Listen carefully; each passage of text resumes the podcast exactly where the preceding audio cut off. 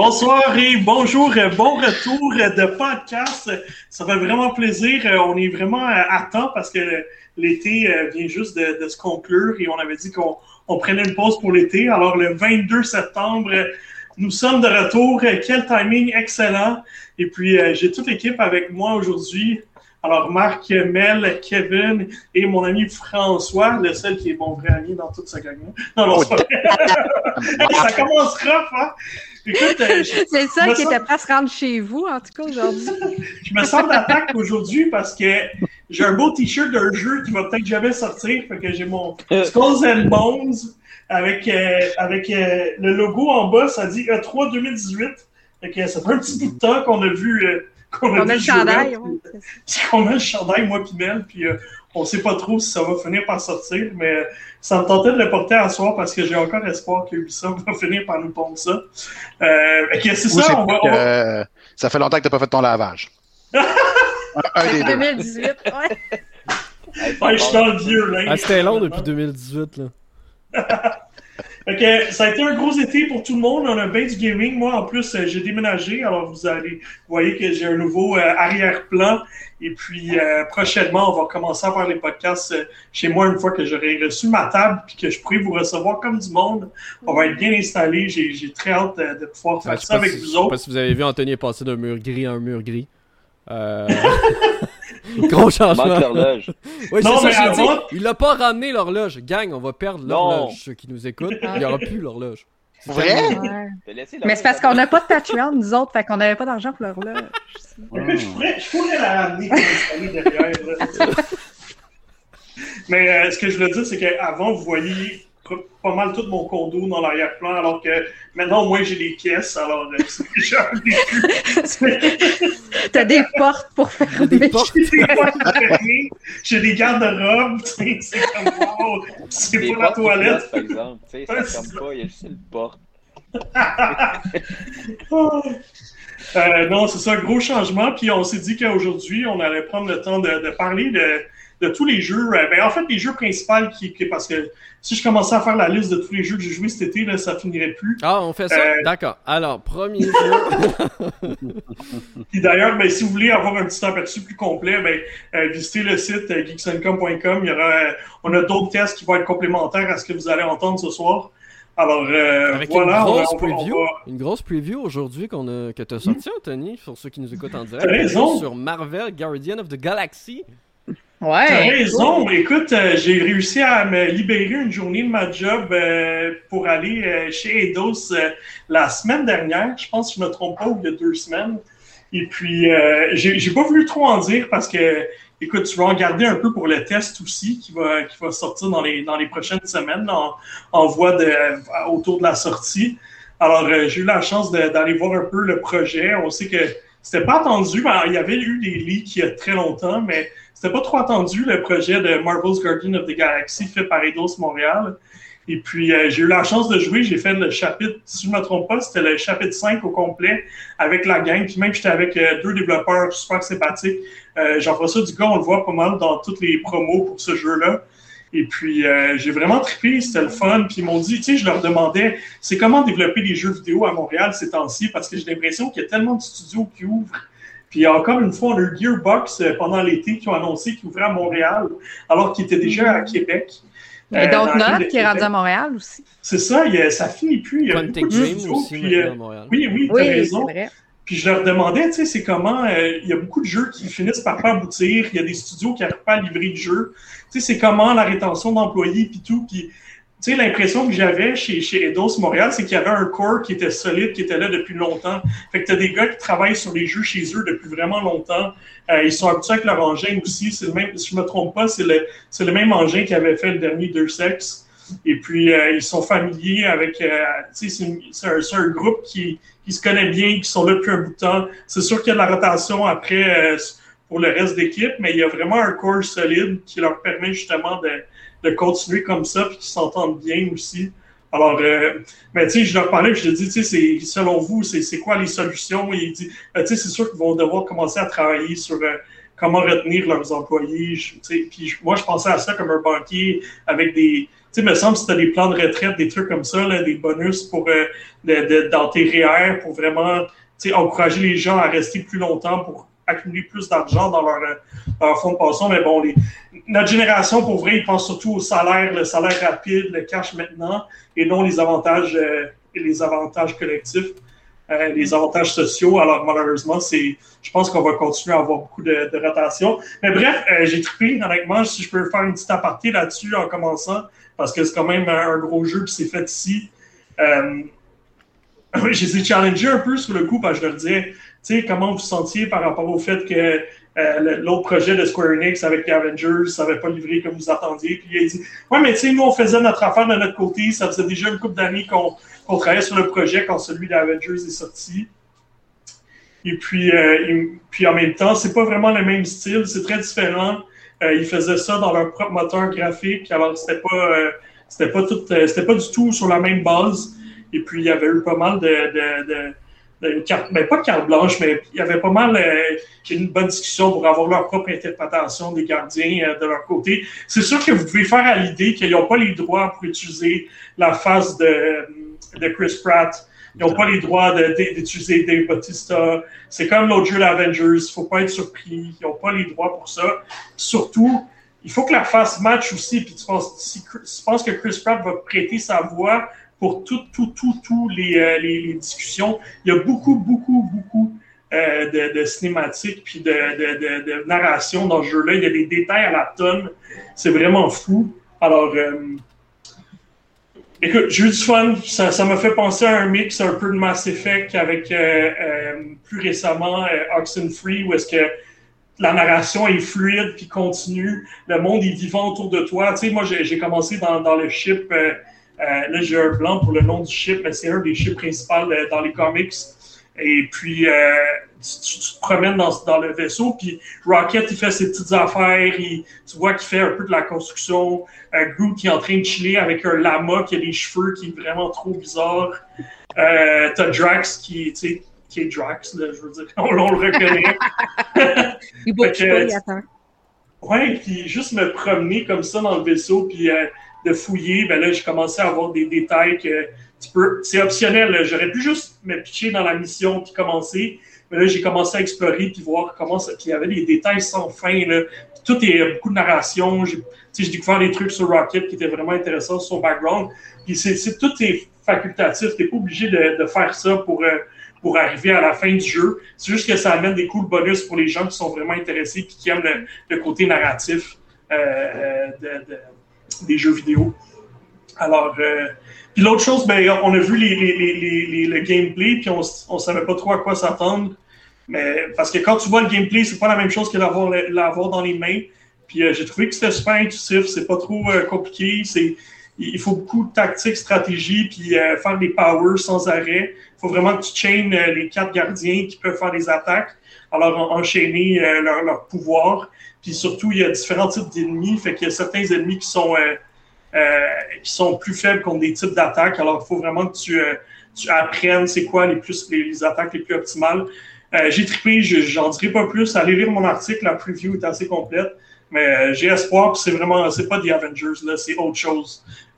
Puis les jokes étaient bonnes, ils étaient bien livrés. C'est pas, y a plein de jeux qui livrent forcés ou que c'est awkward ou des jokes de papa là que c'est pas bon. Mais moi j'ai trouvé que c'était subtil, puis c'était parfait, puis c'était vraiment à l'honneur de ce que Disney nous a habitués avec les 2 films des Gardiens de la Galaxie. Ouais, puis il faut rappeler aussi que ça fait différent de Marvel Avengers aussi parce que ce sera pas un jeu à service, c'est un jeu qui a un début et une fin, c'est ça, si je me trompe pas. Exact, il y a un début et une fin, puis il y a une espèce de calcul parce que pendant l'émission, tu as des choix de temps en temps de qu'est-ce que tu veux faire.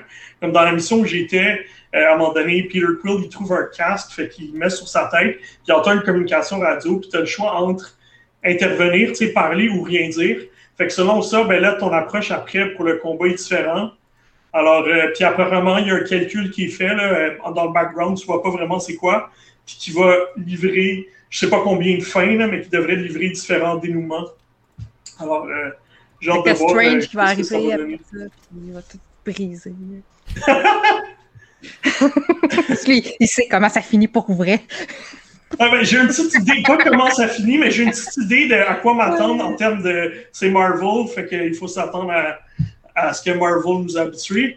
Fait que j'ai très hâte de voir comment ça va être une fois le jeu terminé. Puis ce que je trouve cool, c'est justement, vu que les choix sont différents puis que ça amène des changements dans l'émission, ben, il y a un certain intérêt à faire de la rejouabilité. Alors, je trouve ça cool.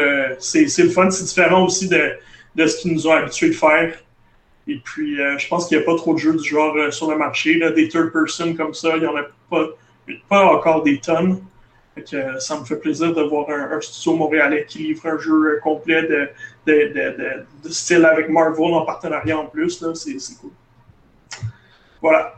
Je sais que je ne m'étendrai pas plus là-dessus, désolé. C'est une petite aparté. C'est déjà fait. Ah ouais. C'est déjà pas mal fait. Ouais, c'est ça. Fait que si on tombe plus dans les jeux de l'été, ben, je pense qu'on est plusieurs à avoir joué à Ghost of Tsushima. Je vois que Mel t'a joué à ça aussi, le Director's Cut, spécifiquement sur PS5. Ben, moi, j'y avais pas joué sur PS4, fait que c'était ma première incursion dans Ghost of Tsushima. Puis, comme Kevin avait dit, il y en a donc ben des Mongols là-dedans. Oh, oui. Oh my God!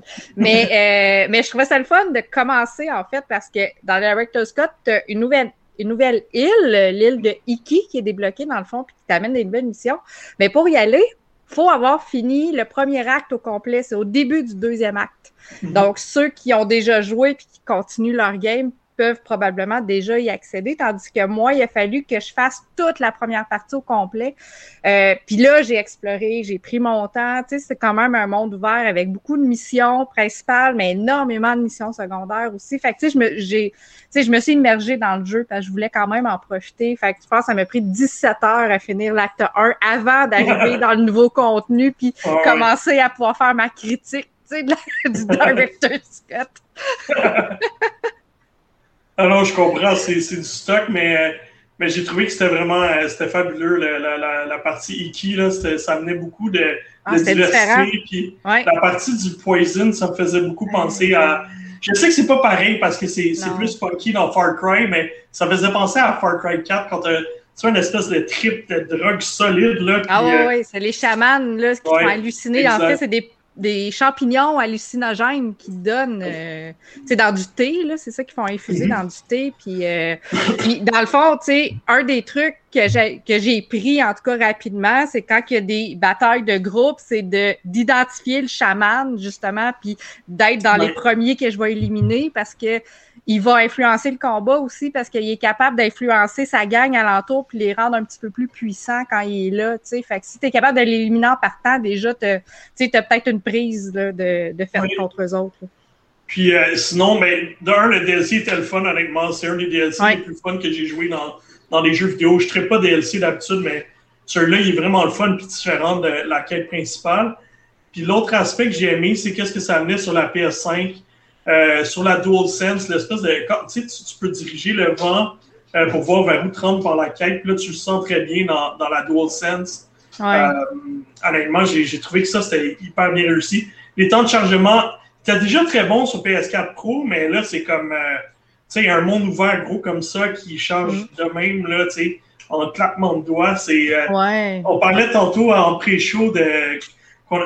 qu'il faut aller voir mon test aussi, mais j'ai parlé de No More Heroes 3, qui est aussi un monde ouvert, mais sur Switch, puis c'est pas vraiment un monde ouvert, il y a comme des comme différentes zones avec des temps de chargement, puis on dirait comme je suis plus capable des temps de chargement, j'ai plus la patience.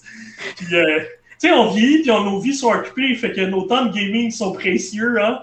Alors, quand tu embarques dans un jeu comme Ghost of Tsushima sur PS5, tu es capable de tout de suite charger. C'est le fun. Ben, ça gâte ton immersion aussi parce que, tu sais, à un moment donné, dans les plus vieilles consoles, on prenait presque l'habitude quand il y avait le chargement. C'est que là, tu prenais ton téléphone, tu scrollais un peu sur Internet. Ouais. Fait que là, tu sais, tu sors de ta game puis tu reviens. Tandis que là, on est toujours dedans. Fait que ça fait une différence. Exact. C'est bien dit. Sinon, je me souviens plus, en termes de haptic feedback, il y en avait, oui, avec le vent, mais en termes de... l'arc aussi. Triggers, oui, c'est ça. C'est quoi déjà le nom pour les triggers? J'ai adaptative trigger. Les gâchettes adaptatives. Les gâchettes adaptatives, exact. Oui. J'ai écrit sur un blog en français. Hein. Écoute, moi, je fais les efforts d'habitude. Retour haptique et gâchette adaptative. Ouais. Retour haptique, voilà. Alors, c'est quand même efficace aussi dans le jeu. J'essaie d'amener de quoi de plus. Alors, écoute, c'était déjà un excellent jeu. Alors, ajoute ça un super bon DLC. Puis t'as comme le bundle parfait. Tu peux flatter des chats dans le DLC.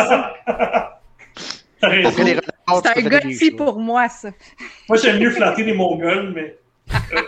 Ils réagissent pas de la même façon, j'imagine, je pense. Non, c'est ça, t'attends que c'est mort avant de pouvoir les flatter, eux autres, c'est pas pareil. Tu sais, la jouabilité de ce jeu-là là, est juste le fun, c'est satisfaisant, il faut que tu sois efficace, il faut que tu sois rapide, il faut que tu saches quoi faire contre quel ennemi, il faut que tu adaptes tes stands selon tes positions, selon... les personnages contre qui tu te bats. Puis dans les compétences, là, c'est ça. Si tu peux débloquer le triple kill, fais-les au début. Ça va être pratique. Fait que l'assassinat double au lieu du simple, même triple, je pense, tu peux te rendre au triple. Puis quand t'as les confrontations aussi, tu peux faire des assassinats instantanés, puis au début, tu en as juste un, mais tu peux en débloquer jusqu'à 3. Fait que, tu sais, déjà, si tu peux éliminer 3 personnes en partant, ça aide aussi dans des batailles de groupe, là, c'est bien pratique. Ouais. Fait que, écoute, c'est ça, c'est un jeu qu'on recommande, je pense, c'est facile à recommander, c'est le fun. Allez lire la critique de Mel sur le blog de Best Buy, venez lire la nôtre sur le blog de Geeks and Com. Moi, j'ai fait comme une partie du test qui était quelques paragraphes sur... les changements du Director's Cut. Puis après ça, j'ai repris le test de Kevin. Alors, vous irez lire ça pour avoir plus de détails. Oui, plein de belles lectures. Exact. Petit aparté rapide, moi j'ai joué aussi, j'ai fini. Il me restait un chapitre dans Paper Mario, The Origami King. Alors, j'ai fait ça, il me restait un peu de temps. Alors, j'ai fait mon dernier chapitre. Puis, my God, que c'est bon ce jeu-là. Je l'ai fini il y a longtemps, moi, mais j'y retourne parce que je veux le compléter. Tu sais, trouver toutes mes... Tu sais, réparer mes niveaux, puis essayer de trouver tous les petits secrets, les petits trucs. Des fois, j'y retourne rien que pour ça, tu sais. C'est dans mon backlog. Honnêtement, c'est un des jeux les plus fun de la Switch. Puis je trouve ça le fun parce qu'on savait pas trop où est-ce que ça s'en allait, Paper Mario, puis... The Origami King, honnêtement, j'ai trippé bien là. Mais tu sais, j'avais dit à Olivia, là, moi, écoute, je l'adore. C'est pas marqué, toi, tellement drôle. Là, non, là c'est pas d'arrêté. Puis, je sais pas pourquoi, j'aimais pas le style de combat. Honnêtement, il faudrait peut-être que j'y donne plus de temps, mais la partie introduction là, qui te montre toute la mécanique, là, elle est longue quand même. Oui. Ça vient gossant. On sait comment ça marche. Oui, c'est ça. Le personnage qui t'explique absolument tout ce que tu peux faire et comment tu dois faire. Ouais. Comme, c'est bon, c'est correct, je l'ai compris. Là. Ouais, mais c'est parce que ça fait 3 heures que tu me l'expliques. Là. Fait que, peut-être que si je donnais plus de temps, je l'apprécierais plus. Mais... Oui, je pense que c'est un jeu que plus j'ai passé de temps, plus je l'ai apprécié. Là. Alors, voilà. Sinon, prochain, j'ai joué à 12 minutes, puis ça faisait longtemps que je voulais jouer, que j'avais ce jeu-là dans ma liste. Et puis, ce jeu-là a un peu de... Il y a un peu de controverse autour de ce jeu-là, parce que, dans le fond, la prémisse, c'est que t'es un homme qui se réveille chez lui, ben en fait, qui rentre à son appartement, et puis, parle à sa femme, ils se préparent un petit dinner date night ensemble. Pendant le souper, elle lui raconte qu'elle est enceinte et tout, puis là, ça déboule. Et puis, tout d'un coup, il y a un homme qui cogne à la porte, qui est habillé en policier, on dirait, ou en agent. Et puis, il ligote ta femme, puis si tu l'empêches, tu essaies de l'empêcher, ben il te tue, puis très violent. Des fois, très violent avec ta femme. Même qu'il y a des approches que tu peux faire, comme endormir ta femme en la droguant avec des pilules. Là, ben il y a des gens qui étaient comme « Oh my God, c'est... » Il y a du monde qui dit « Ah, c'est horrible là, qu'il faut que tu fasses ça. » Ça fait plus horrible que ça dans les jeux vidéo, là, si on veut. Non, mais tu fais ça pour la sauver, dans le fond, pour pas qu'elle se fasse. Mais moi j'ai joué, puis tu vois, c'est pas ce qui m'a le plus déçu. Ce qui m'a vraiment déçu, c'est le jeu en lui-même, en fait. Je m'attendais à beaucoup plus du jeu, et j'ai été déçu de la version console, qui pour moi est très mal adaptée au niveau des contrôles. Pour avoir testé la version PC et console, la version PC, je vous la conseille beaucoup plus que la version console. Si vous avez l'occasion, dans tous les cas, il Game Pass sur les deux. Moi, j'ai joué avec ma blonde, puis tu sais, avec la manette, là, d'habitude, elle n'est pas capable. Mais celui-là, elle a eu zéro problème. C'était juste drag, tu mets ça là, that's it, c'est juste une question d'être rapide. Pour elle, c'était vraiment facilement accessible, puis on a joué sur Series X, puis elle avait comme zéro problème. Je te dis, tu sais, ma blonde, c'est pas la plus coordonnée dans les jeux vidéo, puis avec 12 minutes, là, vraiment, elle a trouvé ça fun. Est-ce que vous l'avez fini? Ouais, on l'a fini. Okay. Ben oui, on l'a fini plus qu'une fois. Okay. Non, non, mais c'est juste parce que... On l'a fini sur plusieurs fins, même. C'est un jeu qui demande quand même pas mal... Ben, pas qui demande du temps, mais qui demande de la réflexion. Fait que je voulais savoir si vous l'avez fini de votre côté. C'est ça. Nous, on aime écouter des séries, que c'est des thrillers, que c'est des... T'sais, on aime District 31, où est-ce qu'il se passe des mystères à résoudre, puis tout. Puis ben là, dans 12 minutes, c'est surtout ça. Tu sais, de faire les actions au bon moment, le bon timing, dire les bonnes choses et tout... Il n'y a pas trop d'éléments non plus, il n'y a pas 1000 affaires à découvrir dans la pièce. C'est vraiment, ça se passe en 12 minutes, tu dois être rapide. Et puis, la twist, c'est vrai qu'il y a des twists, des parties qui étaient comme un peu weird puis un peu prévisibles, mais sinon, moi j'ai trouvé ça le fun, honnêtement, puis on a trouvé ça cool en couple à faire une soirée. On a étiré ça sur un petit peu plus qu'une soirée, là, peut-être 1h30. Comme je dis, j'ai pas trouvé ça mauvais, mais ça n'a pas été la claque. J'avais vraiment été excité lors de l'annonce, puis j'avais hâte que le jeu sorte, puis quand il est sorti, j'ai joué un peu, puis j'étais comme... Ok, tu sais, je l'ai fini une fois, je l'ai fini trois fois. Bref, j'ai fait 2-3 fins, mais j'ai vu la limite du concept, ou du moins la limite de ce que les développeurs étaient capables de donner pour ce jeu-là. Je m'aurais attendu un peu plus. Comme je dis, c'est pas un mauvais jeu. Mais je pense pas que c'est un excellent jeu. Il y a le format d'un Game Pass, je trouve, moi, c'est parfait. Pour moi, c'est inclus dans un abonnement, j'ai rien vraiment payé plus pour. On l'a fait en deux sports. Puis, c'est à peu près 5 heures. Puis encore là, ça dépend de ta capacité de réflexion, parce que c'est ça qui fait la différence. Moi, je lisais, il y a un gars qui disait qu'il a fait 10 fois endormir sa femme. Je suis comme, t'as pas besoin de faire ça 10 fois. Là. Il n'a pas compris le principe. 2-3 fois max. Là, non, fait que non, je trouvais ça louche, mais regarde, moi je dis, je vous recommande si vous êtes, ça peut être un jeu vidéo à faire. Des fois, tu veux partager ta passion avec ta seconde moitié, puis un jeu comme ça, je trouve que c'est accessible pour un couple et que c'est facile à faire aussi, là. Fait que c'est ça pour 12 minutes. Encore une fois, on a un test complet sur le site. On n'a pas parlé pendant l'été de ce que j'ai pas parlé au dernier podcast de Skyward Sword parce que le timing n'était pas bon. Puis Skyward Sword, finalement, je pense que je me trompe pas, il est sorti en juillet. Alors, oui, il sortait à ma fête. Oui, on avait pas mal fini les podcasts à ce moment-là. Alors, j'ai joué à Skyward Sword HD cet été. Je sais qu'il y a beaucoup de monde qui sont pas convaincus par l'adaptation des contrôles. Moi, j'ai trouvé ça vraiment bien safe. Ça m'a pris comme... quelques minutes m'adapter, puis j'étais pleinement dedans, puis j'avais aucun problème. J'ai joué entièrement en mode tablette en plus, en mode portable, j'ai eu absolument aucun problème. Même toi aussi, t'as joué à Skyward Sword. Oui, puis j'avais pas joué sur Wii, fait que moi, je me suis adaptée au mode manette, dans le fond, au mode contrôleur, quand même assez bien. C'est sûr que les contrôles, c'est pas des contrôles modernes auxquels on est habitué. Il y a des boutons supplémentaires à appuyer, mettons, pour la caméra, puis pour diriger nos affaires. Mais une fois qu'on est habitué avec ça, ça va. J'ai testé les deux fonctions, les deux façons de jouer, parce qu'on peut jouer avec les deux Joy-Con détachés, puis jouer comme les gens jouaient sur Wii, dans le fond. Oui. Puis, les deux semblent fonctionner, mais ceux-là, j'avais plus de difficultés. Fait que je suis retournée au mode, manette normale, puis c'était beaucoup plus facile pour moi, surtout durant les combats. C'est les combats que j'avais de la misère avec les Joy-Con détachés. Puis pourtant, Pourtant, tu donnes des coups d'épée puis t'es supposé de suivre le mouvement, mais on dirait que moi, j'avais de la misère à viser, à cibler mes ennemis comme il faut. Non, je suis d'accord avec toi. Puis l'autre truc, c'est que j'ai remarqué, puis ce que tu remarques maintenant que Breath of the Wild est sorti, c'est que il y a beaucoup de choses qui ont été inspirées puis qui ont été parties dans Skyward Sword, comme mettons la jauge d'énergie quand tu montes les lianes. Comme c'est ça, l'essoufflement. Ben l'essoufflement, c'est comme tu dis. Les contrôles qui commençaient à être... les contrôles dans les combats qui commençaient à être un peu plus complexes. C'était pas juste donner un coup d'épée, c'était donner un coup d'épée dans la bonne direction. Paris, il y avait beaucoup de... Il faut que tu sois rapide, il faut que tu esquives les ennemis parce qu'ils sont pas faciles. Fait que déjà, commençait à voir des brides là, de ce qu'allait devenir Breath of the Wild. Puis on dirait que ça m'a fait comme l'apprécier un petit peu plus de voir que c'était vers ça que Nintendo se dirigeait.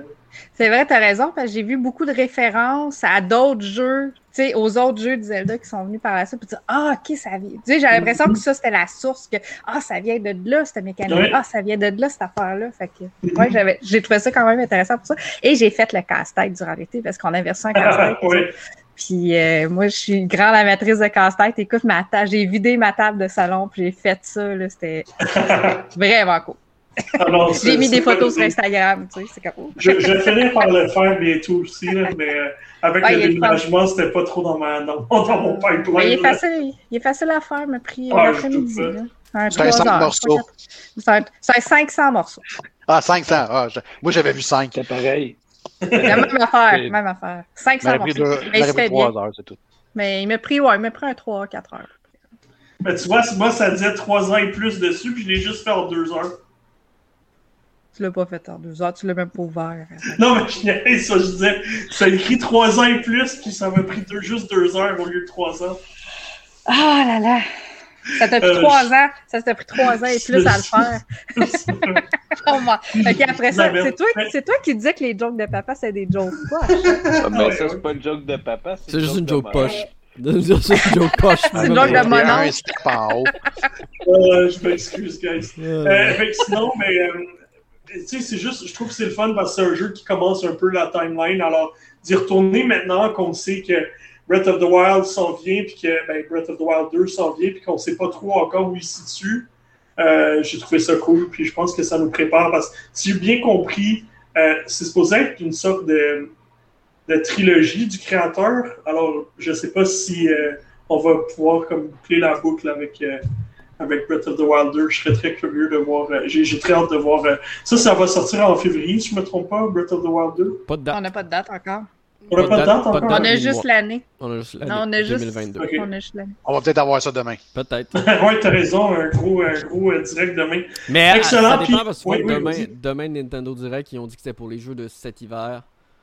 Donc, est-ce qu'ils vont jouer en 2022? Oui, mais février, c'est l'hiver encore. Est-ce que pour eux, vous comprenez ce que je veux dire? Est-ce que pour eux, la période de l'hiver se poursuit? D'ici aux fêtes, probablement. Exact, ouais. J'ai un feeling que ça va être d'ici aux fêtes. Mais c'est Nintendo. C'est vraiment jusqu'au 31. On va apprendre finalement qu'il sort demain. Ça va être préloadé, préchargé dans les OLED. Let's go. Le dernier jeu, je garde la cerise sur le sommet. J'ai vraiment trippé, mais je ne l'ai pas fini encore. Puis je vais continuer de mettre du temps dedans. Mais The Great Ace Attorney Chronicles, quel jeu fantastique. Oh, j'adore ces personnages-là. Et puis, c'est Marc qui a fait le test sur le site. C'est un bon ce jeu-là. Ouais. Moi, j'aime tellement les Ace Attorney d'avance. Puis Chronicles, c'est 2 jeux en plus. Oui. Mm-hmm. C'est jeu qui n'était jamais apparu ici, donc c'est encore plus intéressant pour nous. Seulement sorti au Japon, c'est ça. Puis là, ça se passe dans le passé. Fait que là, on rencontre Sherlock Holmes. Tapait sur les nerfs comme c'est pas possible au début, puis on dirait à la fin, je l'appréciais. Ah non, moi, tout le long, il me tapait ses nerfs. Tu vois, je me suis pas rendu jusqu'à l'appréciation. OK. Mais tu sais, c'est son personnage. C'est son personnage comme ça. C'est un caractère, lui. Oh my God. C'est juste qu'il y a tendance... Il se cache partout, tu sais, tu tournes la caméra, puis il est comme pogné dans une fenêtre. C'est comme, qu'est-ce que tu fais là, tu sais? Il y a surtout, tu sais, déjà que la franchise de cette tournée, pour les gens qui connaissent pas, dans le fond, c'est un peu... Un jeu d'enquête textuel, on pourrait l'appeler comme ça, dans lequel on va récupérer des indices pour ensuite aller dans les tribunaux, etc. On vous spoil pas, bien entendu, l'histoire, parce que c'est le but principal de ces jeux-là, ce sont les scénarios. Mais il y a un crime qui est commis au début. Exact. Puis il y a quelqu'un qui est accusé. C'est ça. Puis la personne qui est accusée est souvent innocente. Fait que nous autres, notre job, on est avocat de la défense. Fait qu'il faut trouver les preuves, aller sur les scènes de crime, trouver les indices. Pour prouver son innocence, puis dans le fond, que le verdict soit non coupable à la fin. Exactement. Puis c'est un jeu qui... C'est un jeu qui est long, comme Anthony le dit. En total, c'est environ 60 heures de jeu pour quelqu'un qui va rapidement. Ouais. Quelqu'un qui va rapidement, c'est 60 heures. Ben, le premier m'a pris 35 heures. Voilà, donc on fait 70 heures, mettons. Ouais, on est dans ce feeling-là. Je vous conseille fortement d'activer, en fait, la possibilité dans les options de skipper le texte, dans le sens que vous pouvez appuyer sur un bouton et tout le texte va apparaître d'un coup. Vous n'avez pas besoin d'attendre qu'il apparaisse mot par mot. Des fois, il y a une petite pause parce qu'il se passe quelque chose et là, tout d'un coup, ça continue. Ça entend le même petit tic-tic-tic-tic-tic quand il sort, là, je suis comme... Ça peut être encore plus long que ça. Il ne faut pas activer, c'est le mode automatique, parce que le mode automatique fait tout. Ouais, dans le fond, c'est juste t'asseoir puis regarder. Là, il va faire le choix, il va faire... Oui, c'est ça. Fait que les choix déterminants, ce qui est le gameplay du jeu, il va le faire pour toi. Tu sais. Fait que moi, je l'ai fait une fois parce que vu qu'on faisait le test pour voir comment ça marchait, puis je l'ai fait à une place que j'étais vraiment poignée. Genre, j'avais essayé toutes les options puis je trouvais pas de solution. Tu sais, j'arrivais pas à continuer le jeu. Tu sais, ça bloquait là. Ouais. Puis finalement, je l'ai fait pour voir qu'est-ce que ça donnait. Puis justement, il me donnait la réponse. Tu sais, déjà, il activait puis il faisait déjà une réaction puis dire le juge avec sa réponse puis disait OK, tu réagis comme ça. Tu sais. Puis là, j'étais comme OK, ça veut dire que quelqu'un peut faire ça tout le long du jeu puis rien faire finalement. Ouais. Ben, je pense que c'est aussi pour faire profiter des gens qui voudraient découvrir les scénarios. Dans tous les cas, pour ceux qui voudraient en savoir un peu plus, contrairement à la... un film dans ce rendu-là. Contrairement à l'expérience originale, mais il faut savoir que le jeu a été refait dans un nouveau moteur graphique qui est franchement joli sur la Nintendo Switch, du moins. Et sur PC. J'ai joué sur PS5. Moi, écoute, j'ai joué sur PC. Fait que moi aussi, j'ai opté sur le... Dis pas de loading de PS5. Non, effectivement. Puis ce qui est le fun aussi, c'est que plusieurs cinématiques ont été faites par l'équipe de développement aussi. C'est des cinématiques qui sont entièrement doublées, un peu à la manière de la série d'animation Ace Attorney, disponible d'ailleurs sur... On n'est pas sponsorisé ni rien, mais ceux qui voudraient l'écouter est disponible sur Crunchyroll ici en Amérique. Donc, ce qui est une très bonne série d'animation qui reprend les premiers jeux, donc c'est vraiment cool. Puis on a eu des cinématiques complètes entre chaque enquête des jeux de cette... c'est beau, là! C'est vraiment joli, vraiment pour cool, vrai. Ouais. Et c'est là que moi, j'ai écrit dans mon test, c'est ce que je me disais, j'ai dit j'espère que... Tu sais, la série animée a été annulée après 2 saisons. Je suis comme... On pourrait, ça serait le fun, pour vrai, ça serait vraiment le fun parce qu'ils ont le talent. Ouais. Le seul point négatif que moi j'ai donné, ce qui a fait quand même perdre beaucoup de points pour moi, parce que quand on est une compagnie comme Capcom, on est en 2021, pour moi c'est un petit peu dommage de proposer un jeu uniquement en 2 langues. Donc il est disponible en japonais et disponible en anglais. Je sais que moi ça ne m'a pas dérangé parce que je suis bilingue, donc il n'y a pas de problème, mais je sais que plusieurs personnes auraient voulu découvrir le jeu dans d'autres langues et pas nécessairement le français, dans le sens que l'allemand, mais c'est un jeu, un jeu de lecture. Exactement. On fait juste ça, lire. Et un peu à la manière de la trilogie Ace Attorney qui était sortie, je m'aurais peut-être attendu au pire, pas tout de suite en sortant, mais quelques mois plus tard, via une mise à jour gratuite, on ajoute le doublage. Mais ça pourrait venir, on sait pas. Capcom, en fait, Capcom a confirmé que ce n'est pas du tout dans les plans et qu'il n'y a absolument rien qui est développé dans ce sens. Ce qui est un peu dommage, comme je le dis, on est en 2021, ce n'est pas un studio indépendant, c'est Capcom. Ils ont le budget, ils ont l'argent nécessaire pour proposer à tout le monde dans le monde entier de pouvoir découvrir, parce que je suis persuadé que l'entreprise, en plus, va se baser sur les ventes de ce Great Ace Attorney Chronicles pour savoir est-ce qu'on en développe un vrai nouveau Ace Attorney va continuer ou non, Puis, chose qui est cool dans ce... Ça sera pas long, c'est que quand il est sorti au Japon, il célébrait le 20e anniversaire des Ace Attorney, fait qu'il y a un paquet de contenu supplémentaire dans les bonus. Ça, c'est vraiment le fun. Puis, il y a beaucoup de bonus aussi.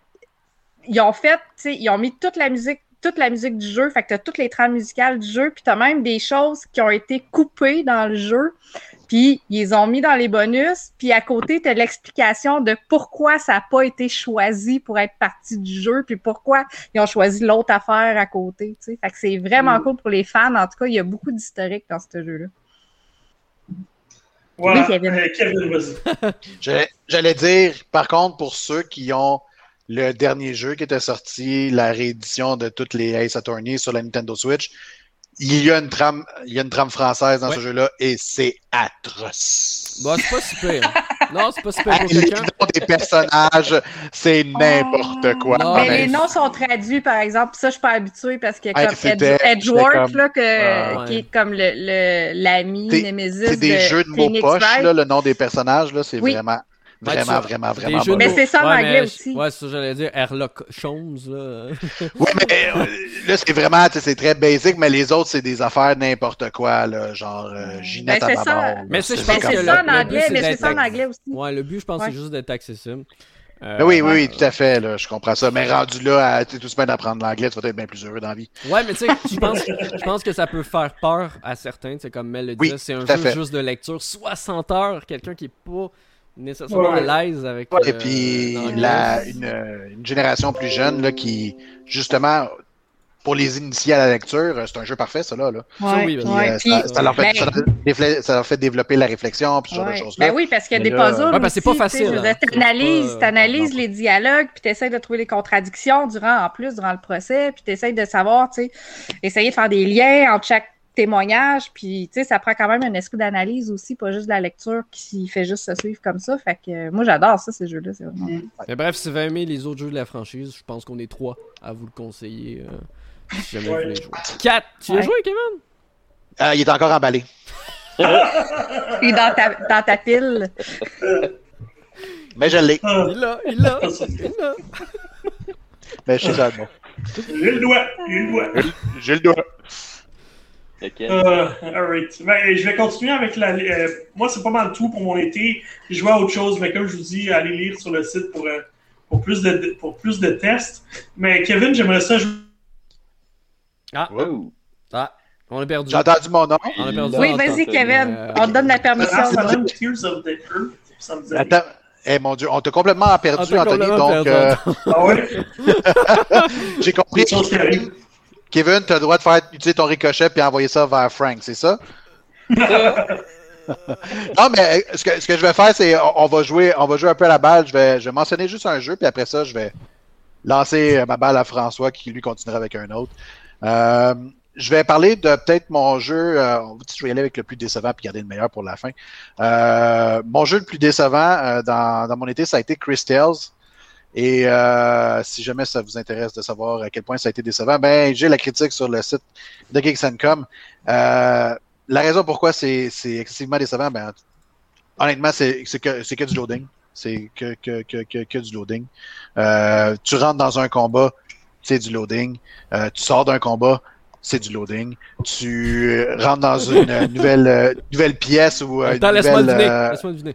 C'est du loading. C'est du loading. Et c'est pas du petit loading, là. On parle de, en moyenne, de 5 à 7 secondes entre chaque truc. Tu sais, pour un combat qui dure, advenant, gros 30 secondes, là, ben, t'as eu 7 secondes avant que ton combat commence et 7 secondes après que ton combat. On s'entend-tu que tu viens quasiment de doubler la période de temps que t'avais au final? Fait que c'est excessivement frustrant. Et le plus frustrant, c'est que je l'ai testé sur la Nintendo Switch. C'était atroce. Je l'ai testé sur le Game Pass, mais avec une Xbox One, c'était atroce. Mais le jeu, par contre, est vraiment très bon pour le reste. Donc, j'étais fâché parce que c'est à la base, c'est un RPG, le jeu. Dans le plus traditionnel des cas, c'est un jeu tour par tour. On incarne Chris Bell qui apprend qu'elle a des pouvoirs de pouvoir contrôler le temps. Je ne sais pas pourquoi. Le temps, ces temps-ci, c'est à la mode.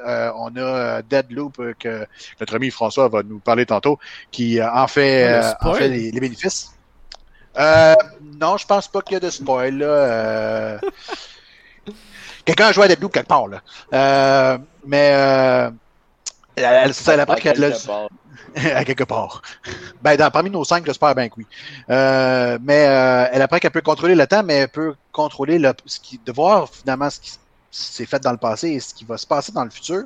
Ce qui fait en sorte que notre écran est souvent scindé en 3. Le côté gauche représentant le passé, le centre le présent et le côté droit le futur. Et la dynamique entre ces espèces de sauts dans le temps est vraiment intéressante. Par exemple, au niveau des attaques, ben si tu fais quelque chose dans le passé, puis après ça, tu te projettes dans le futur, tu vois tout de suite les bénéfices de l'attaque que tu avais faite dans le passé. Fait que c'est vraiment cool, puis graphiquement, honnêtement, c'est super beau. Honnêtement, c'est dans les plus beaux jeux que j'ai vus depuis vraiment longtemps. C'est des graphiques qui m'interpellent, là, mais c'est vraiment, vraiment, vraiment très beau. Puis on a l'impression que c'est un peu cartoon, puis fait en carton, si on veut, avec beaucoup de palettes de couleurs. Mais les animations aussi sont vraiment très belles. Ça a fait en sorte que je l'ai acheté sur PlayStation 5. Puis Colin, nouvelle génération, on a réglé tous les problèmes, on l'a dit tantôt, on vieillit. On n'a plus de temps pour attendre. Moi, mon trio McCroquettes, c'est maintenant que je le veux. Honnêtement, j'étais comme pas sur le cul, mais un peu ça. T'sais, j'étais frustré pour les gens qui, eux, ont décidé de payer pour des versions qui ne sont tout simplement pas bonnes, à ce point-là, là, pas bonnes. Puis un autre qui, parce qu'il y a une console de nouvelle génération, lui, de son côté, a une expérience tellement différente. Fait que, tu sais, je vous le dis, à moins que ça a été patché dernièrement, là, attendez d'avoir la nouvelle génération, que ce soit un Series X ou un PlayStation 5, pour y jouer, parce que sinon, ça m'a carrément fait décrocher. J'ai pas aimé ça, mais j'ai aimé ça. Mais j'ai pas aimé ça. T'as aimé ça? T'as aimé ça sur PS5, mais pas sur Xbox. Mais c'est n'importe quoi, là. Ça devrait pas être, ça devrait pas exister, ça ne devrait pas être quelque chose. Le fait que tu enlèves certains éléments d'une génération à une autre, c'est correct. On va donner, par exemple, un NHL que tu fais comme, ben oui, mais la nouvelle génération me permet de faire ceci, alors que l'ancienne ne me le permet pas. Mais là, on parle tout simplement de loading. Le loading, ça existe depuis la nuit des temps. Ouais. C'est l'optimisation qui est pas... c'est quelque chose qui peut carrément détruire une expérience. Puis dans le cas de Crystal, c'était ça. Fait que c'est très frustrant. Mais si jamais vous avez la chance de l'essayer sur la nouvelle génération, ben sautez dessus. Le jeu il est bon finalement. Mais il est pas bon sur les autres. Il est sur Game Pass aussi. On dirait un autre. Mais Game Pass, Xbox One Series X. Il doit être sur Game Pass PC aussi, non? Ouais, PC, je l'ai pas essayé, là, regarde. En même temps, tu l'as essayé. Après trois versions. Ouais. PC Master Race, c'est sûr qu'il n'y a pas de problème sur PC. Non, mais je sais pas. Sûrement qu'il n'y a pas de problème sur PC. Oh là là. Fait que... sinon, ben moi, j'aimerais bien savoir, François, toi, à quoi t'as joué? Bon, ben, je vais continuer dans dans ton optique de commencer par le moins bon de la gang. D'accord, fait qu'on veut faire partir, on veut faire partir le plus de personnes possible dans le podcast. Dès le début. C'est pour les garder. Tu sais, Kevin, il a pitché dans les airs avec quelqu'un qui a joué à Deathloop, mais je suis pas obligé d'en parler tout de suite. Ben non! Fait que je vais parler de Dungeons & Dragons Dark Alliance. Hey, pourquoi ça passe là, Kevin? Ah, mon Dieu! C'est un petit peu n'importe quoi, honnêtement. Là. T'as joué? Ben oui. Ouais, il est pas sur le Game Pass? J'ai même pas mis dans ta liste. Ah non, mais j'ai pas mis tout ce que j'avais j'ai joué dans ma liste, là. Ok, il perd la moitié de nos viewers. Ça n'a pas de sens. Ben non, ben je joue avec un ami. C'est pas si pire que ça, honnêtement. Bon, ok, ils l'ont patché depuis le début, c'est moins pire que c'était. C'est pas... c'est un peu buggé, mais je trouve que l'essence de Donjons & Dragons est là. Ça fait longtemps qu'il n'y a pas eu un jeu comme ça, à part... je parle qu'au niveau des mécaniques, pour que tu reconnais un peu ce qui est Donjons & Dragons. Là. Par contre, oui, il y a des défauts, mais sauf que c'est quand même le fun en coop. Je ne jouerais pas tout seul, par exemple. Je ne sais pas si tu as joué avec quelqu'un, mais je jouais avec un ami tout le temps, puis c'est quand même pas mal. C'est une espèce de c'est la troisième personne. C'est un jeu d'aventure qu'on a plusieurs quêtes à avancer. Il y a une carte qu'on doit débloquer des endroits. Plus on avance, plus l'histoire s'ouvre. On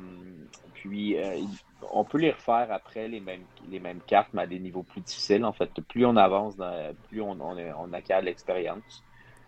Puis le monde est fait qu'on peut choisir au départ. Bon, ben je vais le faire à bon pour tel niveau, tel niveau, tel niveau. Fait que si tu veux du gros challenge, tu le mets plus haut. Ce que tu acquiers, ton lot, t'es meilleur.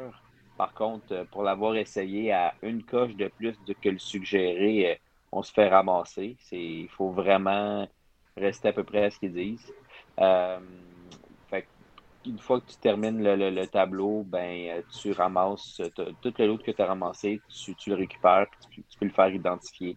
Vraiment comme dans Donjons et Dragons. Tant que tu n'arrives pas à la fin de ta mission ou ta quête, il faut que tu fasses identifier tes trucs pour voir qu'est-ce que tu as trouvé, si tu le gardes, tu le vends. Mais c'est ça. C'est un jeu d'aventure à troisième personne qu'on a toujours possibilité de se battre au corps à corps ou de lancer quelque chose dépendant du personnage. Il y a un paquet d'habilités qu'on a. Il n'y a pas vraiment de temps à les caster, qu'on pourrait dire là, en anglais, là, surtout les sorts, des choses comme ça. Ça se fait tout de suite, par contre, il y a un temps avant qu'il puisse être repris. Mais il y a beaucoup de séquences de boutons à faire. Plus on avance, plus on a des nouvelles techniques avec des séquences de boutons. Dire bon, ben, tu fais par en haut, par en bas avec un R2, mettons, PlayStation. Ça donne t'as vraiment beaucoup de choses que tu peux faire. Il y a 4 personnages qu'on peut avoir. C'est 4 personnages qui sont connus dans Forgotten Realms, pas des environnements, mais un des mondes dans Donjons et Dragons. Fait qu'il y a un des gros connus, là, c'est Dreddo Orden, qui est comme un elfe noir, si je ne me trompe pas. Là, Oui, exact. Je le connais. Puis, fait qu'il est connu depuis comme 25-30 ans. Là. Fait qu'il est dans les 4 personnages. C'est vrai. Puis, il y a un nain que j'ai oublié son nom. Puis, il y a la fille de ce nain-là. Puis, en tout cas, ces 4-là, c'est eux autres l'Alliance en réalité. Puis, ils essaient de trouver. Là, tu sais, on peut prendre ça un peu comme le Seigneur des Anneaux, un peu, parce que ça se ressemble beaucoup. Il y a des parallèles qui peuvent se faire et tout ça. Fait que, oui, Kevin, tu as raison, c'est pas le meilleur des jeux. Par contre, quand il est sorti, il était à 50$, si je me trompe pas. Pour un jeu neuf, c'était par rapport à ce qu'on était habitué à 90$, ça fait une différence. Ah, ça c'est sûr. En coop, c'est pas pire. Il y a quand même pas mal de stock, puis c'est tough. Ben, ça peut être facile, mais c'est pas gratifiant pantoute. Mais quand on le met au moins au niveau qu'on devrait le faire, c'est pas facile. Puis il y a quand même des boss quand même assez impressionnants qui sont vraiment gros.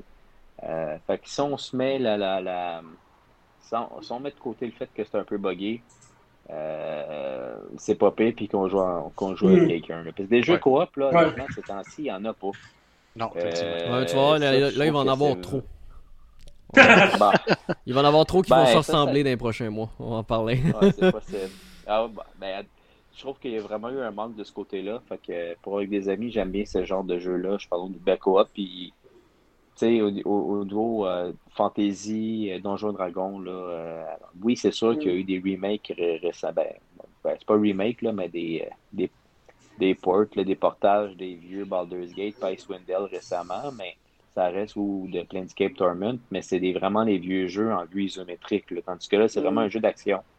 Mais que les mécaniques, pour ceux qui ont déjà joué à Donjons et Dragons, ils vont le voir. Tu as une feuille de personnage avec les points de dextérité, de force constitution. Tu tombes pas des dés, c'est certain, mais on voit que la mécanique qui roule en arrière est basée sur le jeu de table. Là, fait que c'est quand même bien mis ça. Pour confirmer, d'ailleurs, le jeu est disponible depuis le jour de sa sortie sur le Game Pass. Autant sur les anciennes que la nouvelle génération, sur PC et sur le cloud également, donc mobile et tablette. Et Game Pass. On a converti, hein? Oui, on a converti Kevin à Game Pass. Là. Ah oui, il est rendu sur Game Pass. Je t'abonné, je joue à rien.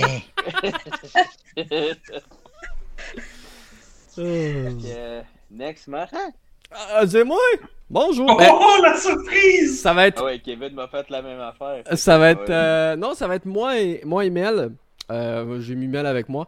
Parce que je vais commencer avec le jeu le plus récent auquel j'ai joué, c'est-à-dire c'est WarioWare Get It Together, qui est une série de jeux, si vous ne la connaissez pas, qui vous permet tout simplement de jouer un antagoniste.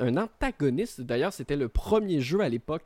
Le tout premier jeu de la franchise qui est sorti, c'était le tout premier jeu à l'époque qui te permettait de jouer un antagoniste. Et c'est bien entendu Wario et ses amis qui sont présents. Kevin a aimé cette magnifique Wario. Bref, le jeu reprend le concept original, c'est-à-dire dans lequel que vous allez devoir faire plein de mini-jeux les uns à la suite des autres, et ce, de plus en plus rapide. Et le but, est bien entendu, c'est de réussir à avancer dans les niveaux sans perdre vos vies pour continuer. Plusieurs nouveautés. C'est top, là, ça vient. Plusieurs nouveautés dans cet opus, alors qu'on peut incarner tous les personnages. Avant, les personnages secondaires n'étaient que des acteurs du jeu. Cette fois-ci, on va pouvoir les jouer, et ça nous permet justement de varier un peu les plaisirs, parce que chaque personnage va avoir sa propre habileté, sa propre jouabilité. Donc certains personnages peuvent juste avancer vers le haut, d'autres personnages ont des boosts à chaque fois. Donc c'est vraiment assez varié, et c'est ce qui est intéressant, c'est ce qui apporte un peu de diversité, je trouve, à la franchise. C'est bien fait. Il faut se dire que le dernier bon WarioWare remonte à 2008-2009 avec la Wii, parce que celui de Wii U, on va l'oublier, il était mauvais. Et avant tout ça, ça avait pris plus de 8 ans avant qu'on en ait un. Donc vraiment, c'est une franchise qui est très peu utilisée par Nintendo. Et c'est un jeu, moi, que j'ai bien apprécié, malgré que le mode histoire qui est un petit peu obligé d'être fait, je vous le rappelle, parce que c'est ce mode qui va vous permettre d'apprendre comment jouer avec les différents personnages. Le mode histoire se termine en un peu moins de 3 heures. Ah, il est vraiment pas long, puis moi, il est obligatoire parce que il y a aucun autre menu du jeu qui est accessible tant que t'as pas fini l'histoire. Non, exactement, puis... Tu peux rien faire d'autre si t'as pas fini le mode histoire. Et c'est un peu dommage à ce niveau-ci, parce que pour des personnes qui voudraient jouer déjà avec plusieurs amis, ben non, il va falloir vous taper le mode histoire au complet si vous voulez. Ben tu peux le faire à 2, là. Tu peux faire à 2, mais pas jusqu'à 4, parce que après tu débloques des modes et des jeux qui te permettent de jouer jusqu'à 4 joueurs. D'ailleurs, quand vous jouez à 2, par exemple, au mode histoire, ce qui est vraiment cool, c'est que les niveaux s'adaptent.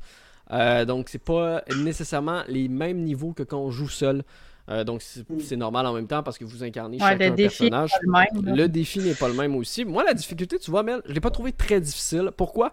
Parce que on peut tout simplement, avec les pièces que l'on remporte après chaque partie, on peut, une fois qu'on a perdu nos 5 vies, on peut racheter, on peut dépenser très peu de pièces, hein. Ça équivaut à 2 mini-jeux à peu près que vous gagnez, là. Et continuez où est-ce que t'as arrêté, dans le fond. Continuez où est-ce que t'as arrêté, et le pire, c'est, moi je me suis dit au début, quand je l'ai fait, je me suis dit, bon, ils vont me rajouter une vie. Non, ils te rajoutent 5 nouvelles vies. Tu recommences, ouais, c'est ça. Mais moi, je l'ai fait ça à la fin, facile, parce qu'à la fin, j'avais juste hâte de le finir, l'histoire, pour pouvoir débloquer le reste. Fait que c'est dans les derniers niveaux que là, j'ai dépensé, là, comme une malade. Mais l'argent, gardez-la si vous en avez beaucoup, par exemple, parce que après ça, t'achètes des capsules de bonbons, des boosts, puis là, tu level up tes personnages pour le mode arcade, puis l'autre, je me souviens plus lequel, le mode tournoi. Ouais, le mode de Wario Cup. D'ailleurs, on peut en parler du mode Wario Cup. Parce puis dans le fond, c'est là-dedans que ton argent est bien pratique pour leveler up tes personnages, parce qu'ils sont meilleurs. Puis il faut se le dire aussi, ce qui a été reproché, parce que c'est pas un mauvais jeu. Ceux qui ont aimé les WarioWare, moi j'ai adoré, j'ai donné une note de... Toi, je sais que c'est toi, Mel, aussi, qui a fait le test chez Best Buy. Moi, j'ai donné une note de 7. Je sais pas quelle note toi tu as donnée. 7 aussi, je pense. Ah, bon. On est sensiblement... C'est pas que c'est un mauvais jeu. L'humour est toujours aussi présent. Il y a même du doublage francophone, du doublage francophone, anglophone. Oui, des cinématiques doublées en français. De Wario, pour te dire. Il y a plus de... C'est international, ça. Mais c'est la première, tu sais, c'est rare qu'on voit en plus des cinématiques doublées dans un jeu de Nintendo. Au début, j'étais surprise. J'ai été surpris. C'est pas étonné. Le jeu. Ben, surtout que c'est pas le jeu qu'on s'attend. Parce que pour vrai, l'histoire, on s'en fout un peu. T'sais, c'est drôle, il y a des petites blagues, mais je veux dire, c'est Wario, là. On s'en fout, là. C'est Wario. En fait, c'est Wario, il a créé un jeu vidéo. Ouais. Là, il essaye de jouer à son jeu, puis là, il se rend compte que son jeu marche pas. Fait que là, il est aspiré dans le jeu, puis il se rend compte qu'il y a des bugs. Puis dans le fond, l'histoire, c'est de tuer les bugs de chaque niveau pour le cleaner, pour arriver à la fin, puis son jeu est jouable. Voilà, puis afin que les autres personnages apprennent que c'est à cause de Wario qu'ils sont tous emprisonnés dans le jeu. Donc ça vous donne un peu... Je peux-tu vous poser une question? Ben vas-y donc. Parce que pour moi, Wario, c'est plus Wario Land. Tu sais, moi j'ai fait toutes les Wario Land à l'époque de la DS, ben pas la DS, les premières Game Boy. Ouais. Puis pour moi, c'est ça, Wario, là, puis je m'ennuie de ça. Ils ont jamais fait ça, ils ont juste fait de la chenoute de WarioWare. C'est ça. Fait que c'est ça, il n'y a rien qui ressort à Wario Land. Là. Non, parce que Wario Land... Il y a un jeu de plateforme, par exemple, en 2D. Ouais, Wario Land a été abandonné, en fait. WarioWare a existé en même temps que Wario Land, d'ailleurs. Hein, les meilleurs opus de WarioWare, ça remonte à l'époque de la Game Boy également. Donc, ah, mais ça, sur DS, moi, j'adorais à cause du stylet, là, c'est parce que t'avais plein d'affaires, c'est ça, tu sais, c'est comme, t'as un micro-jeu, c'est comme, pèse sa scène, c'est comme, clic, c'est fini. Donc, c'est un jeu sympathique. Malheureusement, moi, ce que j'en retiens, c'est qu'il est vendu au prix de 64,99 parce que c'est un jeu Nintendo. J'aurais mis moins cher. C'est un jeu de farming, dans le sens qu'une fois que vous avez fini, vous refaites les mêmes niveau encore et encore avec quelques twists, mais pas tant que ça. Il y a 200 mini-jeux à peu près. Mais celui d'avant, il y en avait 300, fait qu'on dirait qu'ils ont baissé. Oui, et c'est plus. Tu sais, ils comptent 200 mini-jeux. J'ai vu beaucoup plus d'alternatives de niveau que réellement 200 mini-jeux. Ouais, il y en a une couple qui se répète, mais il y en a pas. Mais pas, tu sais. Oui, puis non, je sais pas si. Il y en a qui étaient comme à écran inversé, fait que là, t'étais surprise un peu. Mais un peu comme je l'ai dit dans mon test, c'est dommage parce qu'en fait, c'est vendu au même prix qu'un AAA, qui pour moi, ce n'est pas un AAA, la série WarioWare. C'est très le fun, très heureux de revoir cette franchise-là parce que je l'ai toujours adoré. Mais il y a beaucoup d'erreurs, il y a beaucoup de problèmes dans le sens que le multijoueur est pratiquement inexistant à part les modes de jeu, vous jouez en coop local parce que le coop multijoueur, c'est à la bonne franquette, c'est-à-dire. Vous faites des niveaux et c'est un classement. Voilà, y a pas de, vous ne pouvez pas affronter quelqu'un en direct. On est de retour en 2002. Et par la suite, contrairement aux autres WarioWare, t'en parlais il y a 2 secondes, Mel. Le stylet de la DS était utilisé, la Wiimote de la Wii était utilisée, l'écran de la Wii U était utilisé. Aucun truc est utilisé de la Switch. C'est la Switch. Puis la Switch... Puis en plus, c'est qu'en mode portatif, l'écran de la Switch est tactile. On aurait pu en profiter. Aucune utilisation. Tu fais quoi si t'es en mode télé? Là, tu désactives le mini-jeu. C'était ça qu'il y avait sur la Wii, par exemple. Parce que tu sais, la Wii, tu pouvais connecter une manette avec fil plus standard et non pas la Wiimote. Ça désactivait certains mini-jeux. Il aurait pu faire un petit peu... tu sais, il y a le... Comment ça s'appelle? Tu sais, que tu peux bouger ta Switch, puis... L'accéléromètre. Ouais, le gyroscope, merci. Donc, ça aurait pu utiliser le gyroscope. Ça n'utilise absolument rien. C'est ce que je trouve dommage, en fait, parce que c'est ce que a toujours été WarioWare, c'est-à-dire utiliser complètement les fonctionnalités de la console, ce qui n'est pas utilisé là. Je vous conseillerais d'attendre une baisse de prix, même si vous avez $65, ça reste cher selon moi. Je ne sais pas même ce que tu en penses, mais pour moi, je trouve que c'est cher pour ce type de jeu-là. Ben parce qu'on passe vite au travers. C'est sûr que les fans de WarioWare, ce qu'ils aiment, c'est comme moi ce que j'aime, c'est le mode compétition, justement, la coupe, parce que là, dans le fond, ce que tu fais, c'est ils te balancent un paquet. Moi, j'appelle ça des micro-jeux, j'appelle ça même des mini-jeux, là, parce qu'ils sont tellement courts. Puis t'en fais tant et autant que t'es capable jusqu'à temps que tu meurs. Fait que tu peux te rendre à 30, 40, 50 si t'es bon là-dedans. Puis, tu sais, c'est ça le fun des fans de WarioWare, c'est d'en faire le plus possible jusqu'à temps que tu meurs, tu sais, puis d'essayer de battre ton score à chaque fois, tu sais. Fait que ça peut être cool, sauf que ça reste que c'est rien que ça, tu sais. Moi, tu sais, je considère ça comme un jeu arcade. Vraiment, tu sais, fait que... Tu sais, tu mets ton mec 5 cents, puis tu continues, tu sais. Donc, voilà. Mais un jeu Nintendo qui va baisser de prix, pas sûr, hein? Il va avoir des celui-là, il va baisser de prix temporaire. Mais pas en bas de 50, d'après moi. Là, un petit $15 une fois par année, là, c'est le genre de rabais qu'on va avoir. Ouais, je serais pas surpris. Dans le style de Mario Party, un peu, quand il baisse de prix. T'sais. Exact. Je serais pas surpris qu'il baisse. Pourquoi? Parce que c'est pas un Breath of the Wild, dans le sens que je suis persuadé qu'ils en ont pas tant vendu que ça. Et ils en vendront pas tant que ça non plus s'ils restent ça. À plein prix, ouais, c'est ça. Sinon, Mel, qu'est-ce que t'as joué, toi, tout seul, de ton côté? Au début de l'été, en fait, tu sais, j'ai joué au jeu bizarre à Mel de Silver Case 24-25. J'ai toujours un jeu bizarre. C'est, en fait, on parlait tantôt de No More Heroes 3, de Grasshopper Manufacture, Suda 51, pour ceux qui le connaissent. Ben, de Silver Case 24, c'est le premier jeu qu'il a créé sous la bannière de Grasshopper Manufacture. C'est son premier jeu, dans le fond. Fait que moi, j'y ai joué sur Switch, il est sorti au mois de juillet. Et c'est un portage.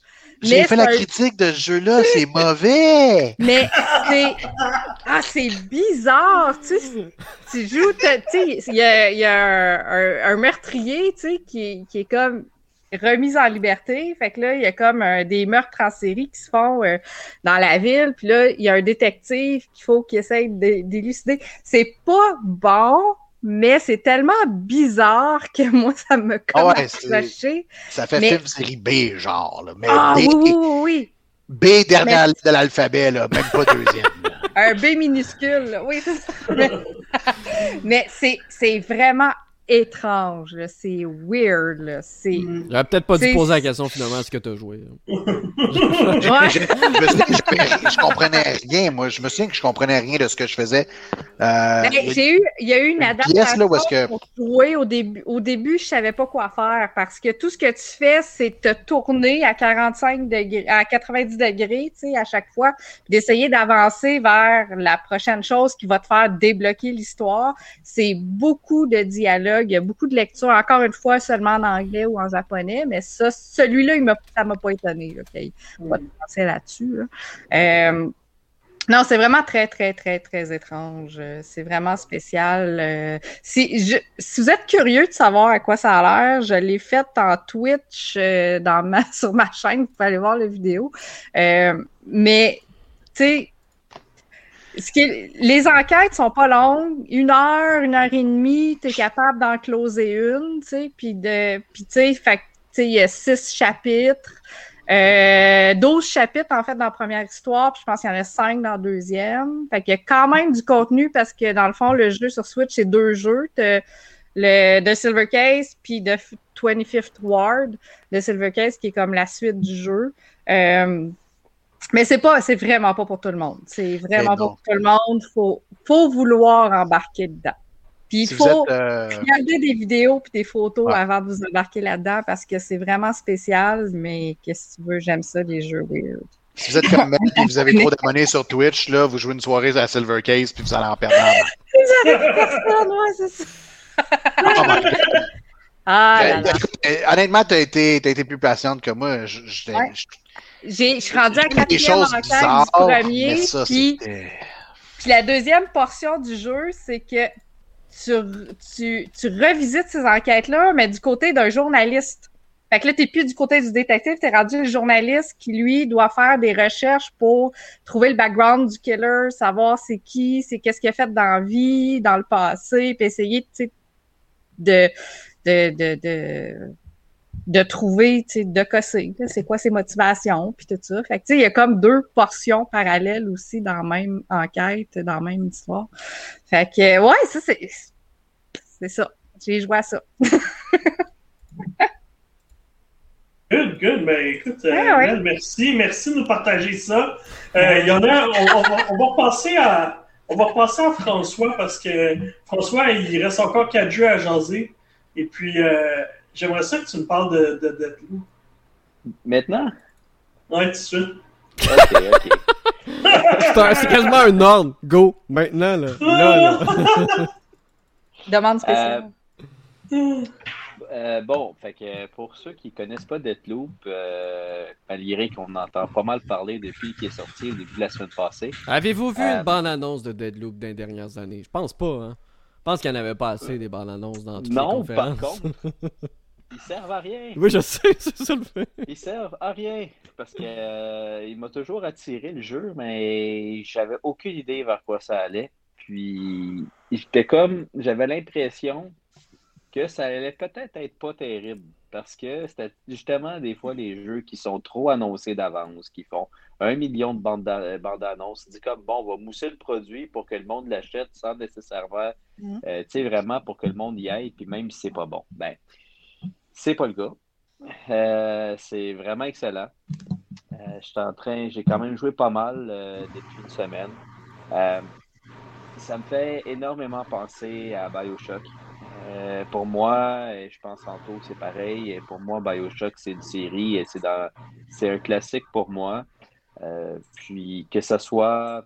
Moi, j'ai préféré le premier, deuxième. Ben, non, c'est différent. C'est parce que le troisième était super bon, mais c'était vraiment un environnement complètement différent. Ouais. Je dirais que l'environnement de Deathloop peut ressembler un peu à celui du troisième BioShock, en fait. Donc, c'est très coloré.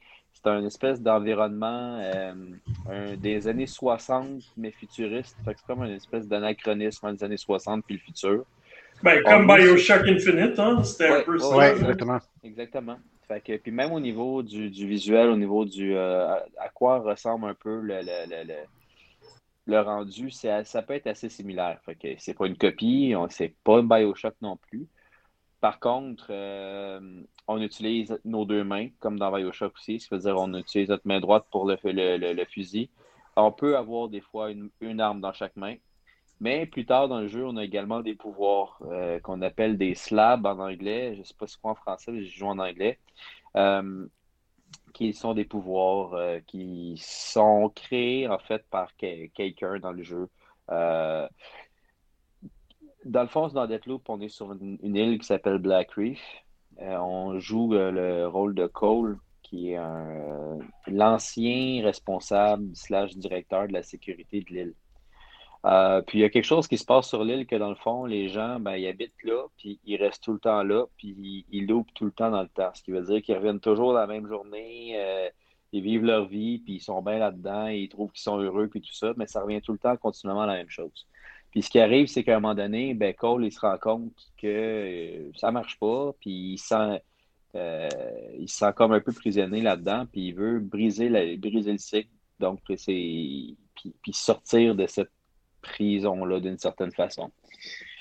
À l'inverse, sa remplaçante future s'appelle Juliana. C'est dans le fond, quand on regarde la couverture du jeu, on voit Cole puis Juliana. Puis, elle, dans le fond, elle veut que ça reste pareil. Puis elle veut empêcher Cole de réussir à trouver une façon de briser le cycle puis de briser le loop continuel qu'il y a sur l'île. Fait que ce qu'elle dit, c'est, ben, premièrement, c'est de mettre des bâtons dans les roues continuellement, puis de dire aux habitants de l'île de nous tuer, simplement. La mort fait partie du jeu. On dirait que je suis là-dedans cette année, là, de Returnal après ça à Deathloop. Mais il y a des éléments de roguelike dans le jeu, mais ayez pas peur, là. Non, ça a l'air plus permissif d'après ce que j'ai vu. Ah, c'est ça, oui. C'est ultra plus permissif que Returnal. Oui, il y a des moments que ça m'est arrivé de tout perdre. Mais tu perds tout, mais tu perds pas tout. Parce qu'en fait, le but est que Cole a une mémoire. Fait que même s'il meurt, ce qu'on a appris comme dans des papiers, mettons, au niveau de l'histoire, tout ça, ils le gardent en mémoire. Des discussions aussi qu'il y a eu avec les gens. Des discussions, des trucs qu'on voit sur les tables, des codes, par exemple, qui débordent des portes. Tout ça, on le garde, puis il s'en souvient. Il commence toujours sa journée comme à moitié sous sur une plage. Puis là, il se lève avec son fusil qui est à côté de lui. Ça revient tout le temps comme ça. Kevin, il a pas joué à lui, mais il veut jouer. Il est comme Booker un peu, là. Booker de vite, là, il fait pas la belle vie, là. Non, il est vraiment... Au début, quand tu commences, tu te dis, ouais, méchant alcoolo scrap, mais bon, finalement, tu te rends compte, ben, pour l'instant, je suis quand même assez avancé, je sais pas pourquoi il est tout le temps sur la plage encore. Ben, je commençais tout le temps la même journée, à un moment donné, je serais peut-être rendu le moins avec, là. Ça commence bien une journée. Puis, dans le fond, c'est ça, c'est que quand on arrive au fond, à la fin de notre journée, ce qu'on a eu trouvé comme arme, ils s'en vont dans notre inventaire, puis on les garde. Fait que dans le fond, c'est que chaque journée, il y a différentes périodes, donc le matin, le midi, l'après-midi, puis le soir. Le Black Reef est séparé en 4, si je ne me trompe pas, en 4 districts. Puis ces districts-là aussi... tout dépendant du moment de la journée où on est, les choses sont différentes. Ce qui fait que je vais pas faire de spoiler, là, mais dans le fond, au final, c'est que Juliana, c'est comme la boss ils appellent ça les visionnaires. Ils sont comme 8. C'est comme 8 boss, mettons. Puis pour être capable de briser le loup, il faut réussir à un peu à tuer ces visionnaires-là. Mais ils sont jamais à la même place. C'est que plus le jeu va avancer, puis plus il faut trouver la façon d'où ils se trouvent puis comment les tuer. Parce que pour briser le cycle, il faut les tuer les 8 dans la même journée. Mais sauf que logiquement, c'est pas possible. Fait que c'est ça, c'est de trouver les différentes façons de retourner dans les districts régulièrement. Puis, ben ça, c'est dit, je veux pas. Je vais couper ça court un peu aussi, là, parce que on a d'autres choses à dire, mais c'est vraiment, depuis le début de l'année, c'est dans les meilleurs jeux, là, c'est, ça va. Il est prétendant dans les très, très, très bons jeux de l'année, là. Visuellement, c'est bien. Les mécaniques de jeu sont le fun. C'est complet. Il y a même un mode pour le jeu Juliana. Je n'ai pas encore essayé, mais je l'ai expérimenté. Oui, parce que dans le fond, on joue Cole pour l'histoire. À partir d'un certain moment où est-ce qu'on a avancé, c'est pas super loin, mais assez, on peut jouer Juliana. Puis, dans le fond, c'est qu'on... comment je pourrais dire... On rentre dans les games des autres. C'est comme un multiplayer. C'est comme un peu... ah oui, voilà. C'est vrai, avec elle, tu peux essayer de tuer les calls des autres personnages, des autres joueurs. Ouais, mais c'est comme... voyons, je suis un blanc. Là. Dark Souls, c'est quand tu rentres dans les games des autres, là, ben, c'est la même chose. C'est que là, tu rentres dans la game de quelqu'un qui est en train de jouer call, puis il faut que tu le tues. Okay. Fait que ouais, il en avait parlé, ça, au Summer Game Fest. Fait qu'il faut que je me mette offline, là, quand je joue. Mais tu peux le barrer aussi. Tu peux le mettre uniquement offline mode. Là, si tu veux. Moi, je vais aller juste pour tuer Kevin. Ah, je l'ai pas acheté encore. Fait que... Par contre, tu peux. Tu l'as pas encore regardé, j'ai pas vu. Chaque visionnaire a un slab précis à lui, donc un pouvoir précis. Puis Juliana en a un. Fait que dans le fond, si tu te fais genre envahir puis tu réussis à la tuer, ben tu pick up son pouvoir. Fait que ça peut être pas pire de l'avoir. Oh. Puis plus tard dans le jeu, les pouvoirs, les armes, parce qu'il y a des armes de différentes qualités, là, la même chose, le bleu, mauve, orange, machin. Ben, si tu réussis à les avoir, mais tu peux à partir d'un certain moment, tu trouves une façon de pouvoir garder tes choses entre les cycles. Ce qui fait que oui, c'est un roguelike, mais il y a des affaires que tu peux conserver en. Je ne vais pas trop rentrer, pas tout briser. À force de jouer, là, dans le fond. À force de jouer, mais il y a des moments donnés, il y a un pouvoir qu'on a qui nous permet de garder d'autres affaires. Fait que non, c'est vraiment, vraiment bon. On dirait qu'il y a plein de choses là-dedans, dans ce jeu-là. C'est un shooter, c'est un jeu d'aventure, c'est un roguelike, c'est un multiplayer comme à Dark Souls un peu. Ben, pour Dark Souls, c'est multiplayer, mais... Sérieusement, c'est très, très, très, très bien. Mais c'est le fun ce que tu dis parce que ça veut dire que le studio continue à réussir à trouver des façons d'innover. Puis Arkane, bon, c'est Arkane qui fait ce jeu-là. Clairement, tu reconnais un petit peu la vibe Dishonored, que j'ai pas aimé moi personnellement. Puis tout ce que François il dit, puis ça ressemble plus à BioShock peut-être. Ça m'interpelle pas mal plus que...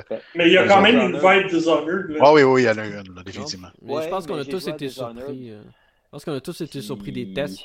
Parce que pour vrai, j'étais un peu comme François ou n'importe qui. J'ai même envoyé un message à François en privé pendant qu'il faisait le test. J'étais comme, c'est-tu finalement bon? Parce que les trailers, on a été bombardés de bandes annonces dans les dernières années. Puis on comprenait toujours pas c'était quoi le jeu, ni si c'était le fun ou pas, tu sais. Mais je vais finir ma critique bientôt, puis elle va être disponible sur le site. Mais tu sais, bon, je suis d'accord avec Marc, ce que tu dis, c'est que des 10, il y en a plein, puis des gros sites. Bon, personnellement, je donnerais pas 10, là. Non, mais tu sais, en haut du 8, pour moi, c'est un bon jeu, donc. Non. Ouais, c'est ça. Tu vas utiliser l'échelle de Marc, c'est ça l'affaire. Non. 6.5 à 8.5. Je vais juste dire les deux gros bémols que je vois. Ben, gros bémols. C'est pas deux gros bémols, mais il y a un bémol, le AI des ennemis, à part les boss, là, le AI des ennemis, il est vraiment pourri.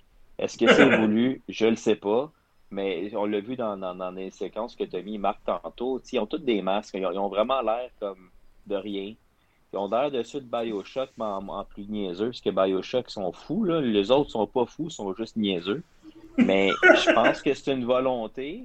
Par contre, c'est pas facile nécessairement, là. Quand il y en a plein, là, puis tire ton énergie, elle descend vraiment vite. Par contre, ils sont pas super intelligents.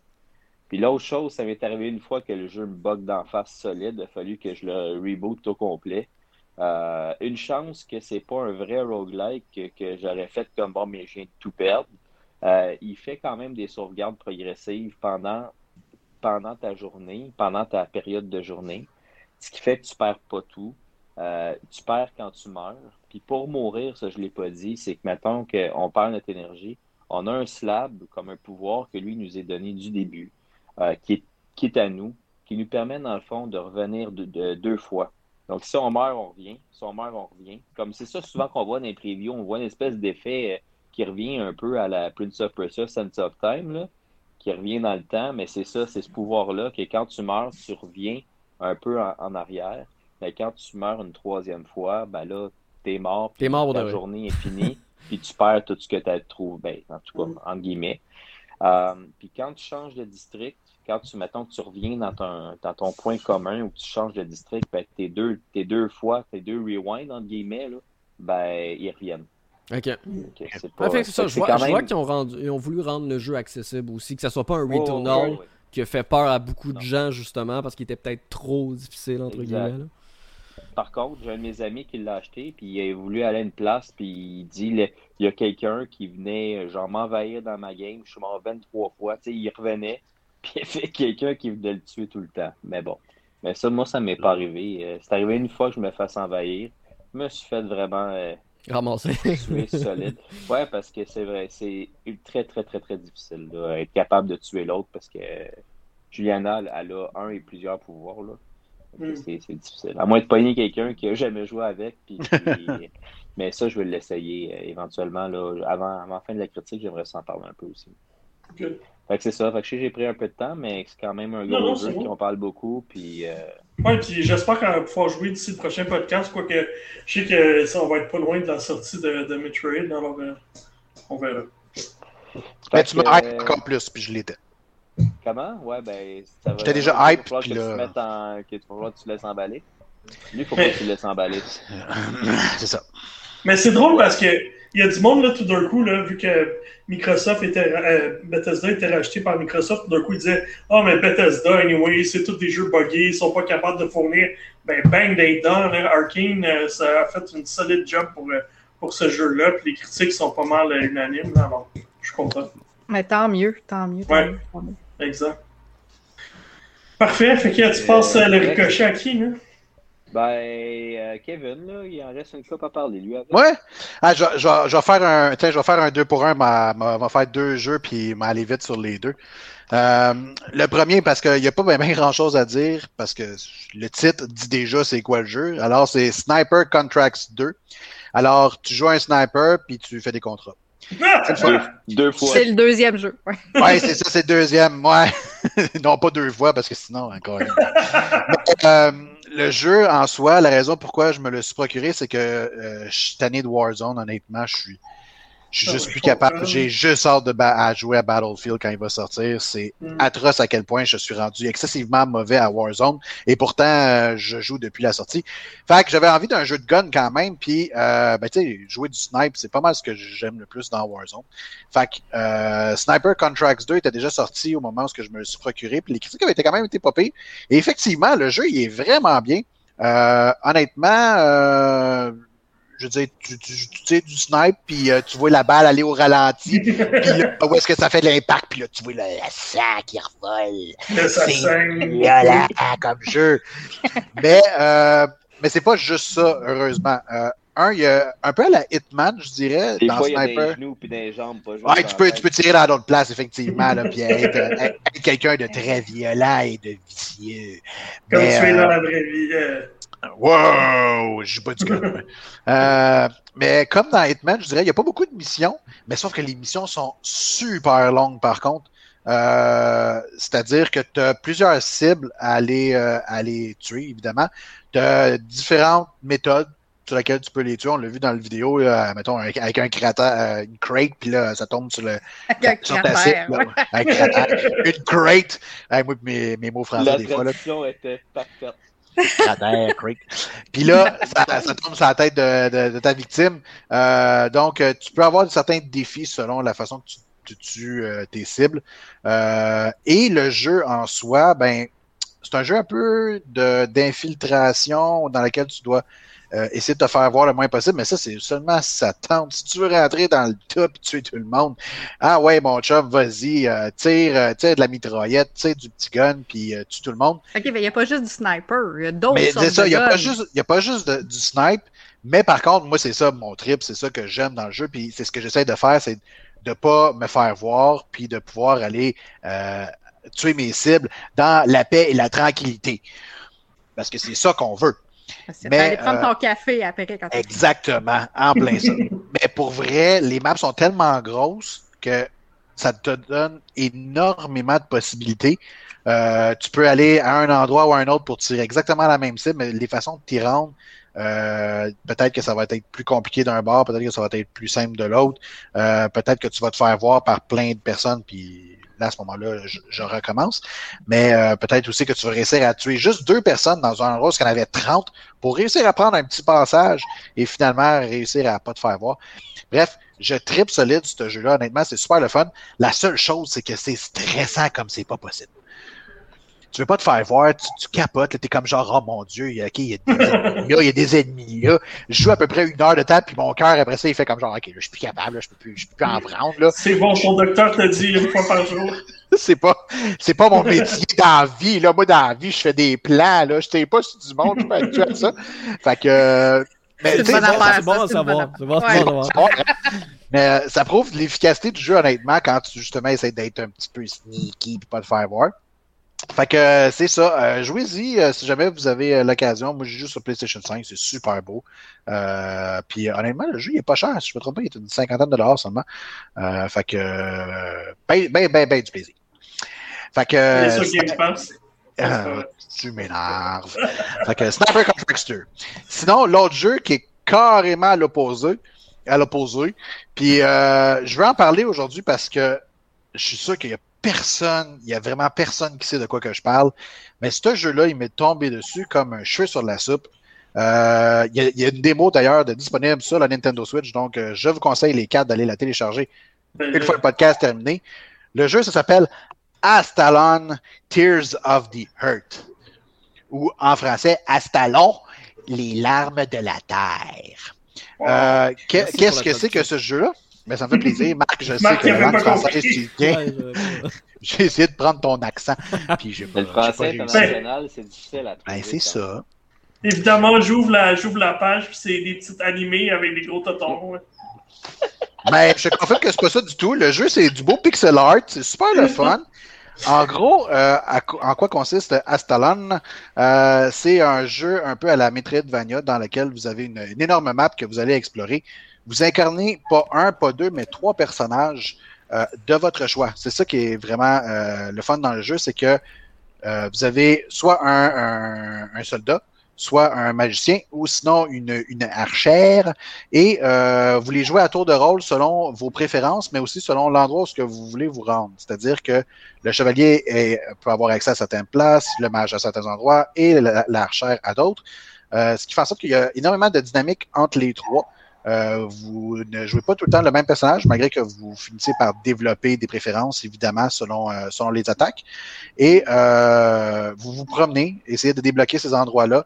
L'histoire est vraiment chouette, honnêtement. C'est une petite histoire de base pour l'instant, où est-ce que vous incarnez les 3 chevaliers qui s'en vont sauver leur village parce qu'il y a eu de l'eau empoisonnée et vous vous doutez que le méchant se trouve dans une espèce de château et vous devez évidemment combattre le mal, mais il y a quand même un couple de twists et pourquoi je dis que l'histoire pour l'instant elle est intéressante, c'est parce que le jeu en soi a adapté une espèce d'idéologie un peu à la Star Wars, c'est-à-dire que c'est le 2e jeu, mais il n'y a pas de premier. C'est le 2e, mais il n'y a pas de 1. Fait que on pense qu'ils vont développer sans doute un prequel éventuellement. En tout cas, on le souhaite parce que honnêtement, j'ai eu beaucoup de plaisir. Mais comment tu sais que c'est le 2e s'il n'y a pas de problème? Parce que dans le titre, il y a le 2. Je sais pas, il est où le 2, là? Je sais pas si c'est Astalon 2, Tears of the Heart ou of the Heart ou Astalon Tears of the Heart 2, je sais pas, mais il y a un 2 dans le titre. Ah, ok. Fait que c'est ça. Mais si vous voulez un jeu pas trop dispendieux... C'est peut-être 2 larmes de la terre. Il y a juste 2 larmes. Astalon, ouais, 2 Tears of the Earth. Non, je pense pas. Moi, je suis perdu. Mais le jeu n'est pas très dispendieux, il est à peu près $25. Comme je vous ai dit, il y a une démo. Faut aimer le style. Là. Moi, j'aime bien le style indie qui. Le qui style Game Boy. Merci. Qui a été fait par 3 personnes. Genre, j'ai aucune idée combien ils sont, mais en tout cas, j'ai eu bien du plaisir. Puis je continue de jouer. Puis quand il va sortir en copie physique, on va le racheter. Yeah. Belle, à toi. Ouais. Hey, en fait, mon dernier jeu, j'en parlerai pas longtemps parce que je l'ai commencé hier, j'ai joué 1 heure, mais je voulais quand même le dire, c'est Life is Strange, True Colors, parce que j'avais La vie est étrange, les vraies couleurs. Je fais le... Merci pour la traduction. Hey, j'haïs vraiment. J'aime vraiment pas lire le titre. Surtout que je lis le titre, la seule chose qui me vient en tête, c'est la tune de Phil Collins. Ben, ils font tout le temps ça. Ils font tout le temps ça. Life is... Il y avait, tu sais, le jeu d'avant de la... Non, c'est vrai. Eux, c'est pas Dontnod, c'est Nine Deck Games qui l'ont fait. Mais, tu sais, Tell Me Why, j'ai pas arrêté de chanter Tell Me Why à chaque fois, tout le long que j'ai joué au jeu, tu sais. Fait que là, ils font la même chose avec True Colors. Fait que, en passant, je préfère la version de Cyndi Lauper à celle de Céline Dion. Mais... Ouais. C'est dit. Ben, écoute, je te dis de garder pour une prochaine fois parce que... Oui, je vais en garder pour une prochaine fois, mais je l'ai commencé puis je voulais juste dire que j'étais en train de jouer parce que je tripe. Je vais embarquer aussi. Good. Merci, man. À qui tu passes la balle? Marc. Non, ok. Ben, on va y aller rapidement. On va y aller avec Humankind. Humankind, c'est bien entendu un jeu qui a été développé par un jeune studio quand même qui est pas dans ses débuts, mais quand même dans ses premiers jeux à gros budget, on va se le dire. C'est des anciens, en fait, des studios qui ont développé les premières civilisations. Vous connaissez, si vous aimez les jeux de stratégie et de gestion sur PC, la franchise Civilisation qui est devenue l'une des références dans le domaine au cours des dernières années. Eh bien, Humankind reprend un peu le même principe, c'est-à-dire que c'est un jeu vu du haut sur une sorte de plateforme avec des hexagones sur lequel on va se déplacer, mais apporte une nouvelle fonctionnalité à ce type de jeu-là, c'est-à-dire que on va évoluer, parce que oui, on va commencer comme petit homme de Cro-Magnon jusqu'à l'époque d'aujourd'hui, en fait. Donc c'est vraiment, on couvre vraiment une large portion, donc c'est ce qui est intéressant, parce que entre chaque âge de civilisation, entre chaque évolution, ben on peut changer de peuple, on peut changer d'idéologie, on peut changer la manière dont on veut aborder la partie. Si au départ, en tant qu'homme de Cro-Magnon, on aime ça, taper ennemi, on peut par la suite, lorsqu'on a un peu plus de mots, décider on est pour la paix, nous on veut y aller un peu plus politique. Il y a également tout un système de commerce que je vous invite à découvrir, même s'il a été très peu utilisé, moi je trouve, jusqu'à maintenant. Il y a encore quelques bugs aussi sur le jeu, mais ça reste quand même un jeu de stratégie avec un bon didacticiel, et ça c'est rare, les jeux de stratégie avec un bon didacticiel, disponible en plusieurs langues, donc il n'y a pas d'excuses pour ne pas comprendre. Donc ça fait en sorte que le jeu reste accessible, et c'est ce qui est difficile pour ce genre de jeu, c'est-à-dire d'offrir un jeu accessible, mais assez profond pour que les habitués du genre puissent, eux, trouver quelque chose d'intéressant à faire sur le jeu. Et je pense que Humankind est un bon entre-deux. C'est pas le jeu de l'année, mais c'est sans doute, selon moi, l'un des jeux le plus récent de stratégie accessible. On va voir si le prochain Age of Empire, même si c'est pas du tout la même chose, va faire mieux dans les prochains mois. Mais comme je l'ai dit, des jeux accessibles dans ce genre-là, il n'y en a pas beaucoup. Et donc, je vous conseille Humankind qui est disponible sur PC et Stadia si vous voulez vous le procurer. Good. Mais on attend, hein? Ah, je continue? Ben non, mais je suis pas obligé de dire c'est qui le prochain. C'est qui le prochain? Ben, il reste François ou Kevin. On va y aller avec François. Ah bon? Ben, je vais faire ça vite, en fait. Ce que je vais faire, je pense que je vais comme parler rapidement de 3 jeux. 2 que c'est juste dire que il y a eu des spéciaux cet été puis que j'avais pas joué, puis il y avait eu un spécial sur Doom, le Doom puis le Eternal aussi, les deux ensemble. Je pense que le premier était 5$ puis l'autre 20$, j'en ai profité. Sur Game Pass, je dis ça de même. Ouais, mais j'ai pas Xbox puis ma console, je n'achèterai pas d'Xbox. Disponible sur PC aussi, hein, c'est Game Pass partout maintenant. Et disponible sur tablette et sur mobile aussi, mais... Cet épisode est commandité par Microsoft. Sur Stadia aussi. Bon, j'ai un Mac. Il n'y a rien de ça finalement. Et le cloud Microsoft fonctionne sur Mac. Ben c'est ça, exactement, mais sauf que je m'en sacre.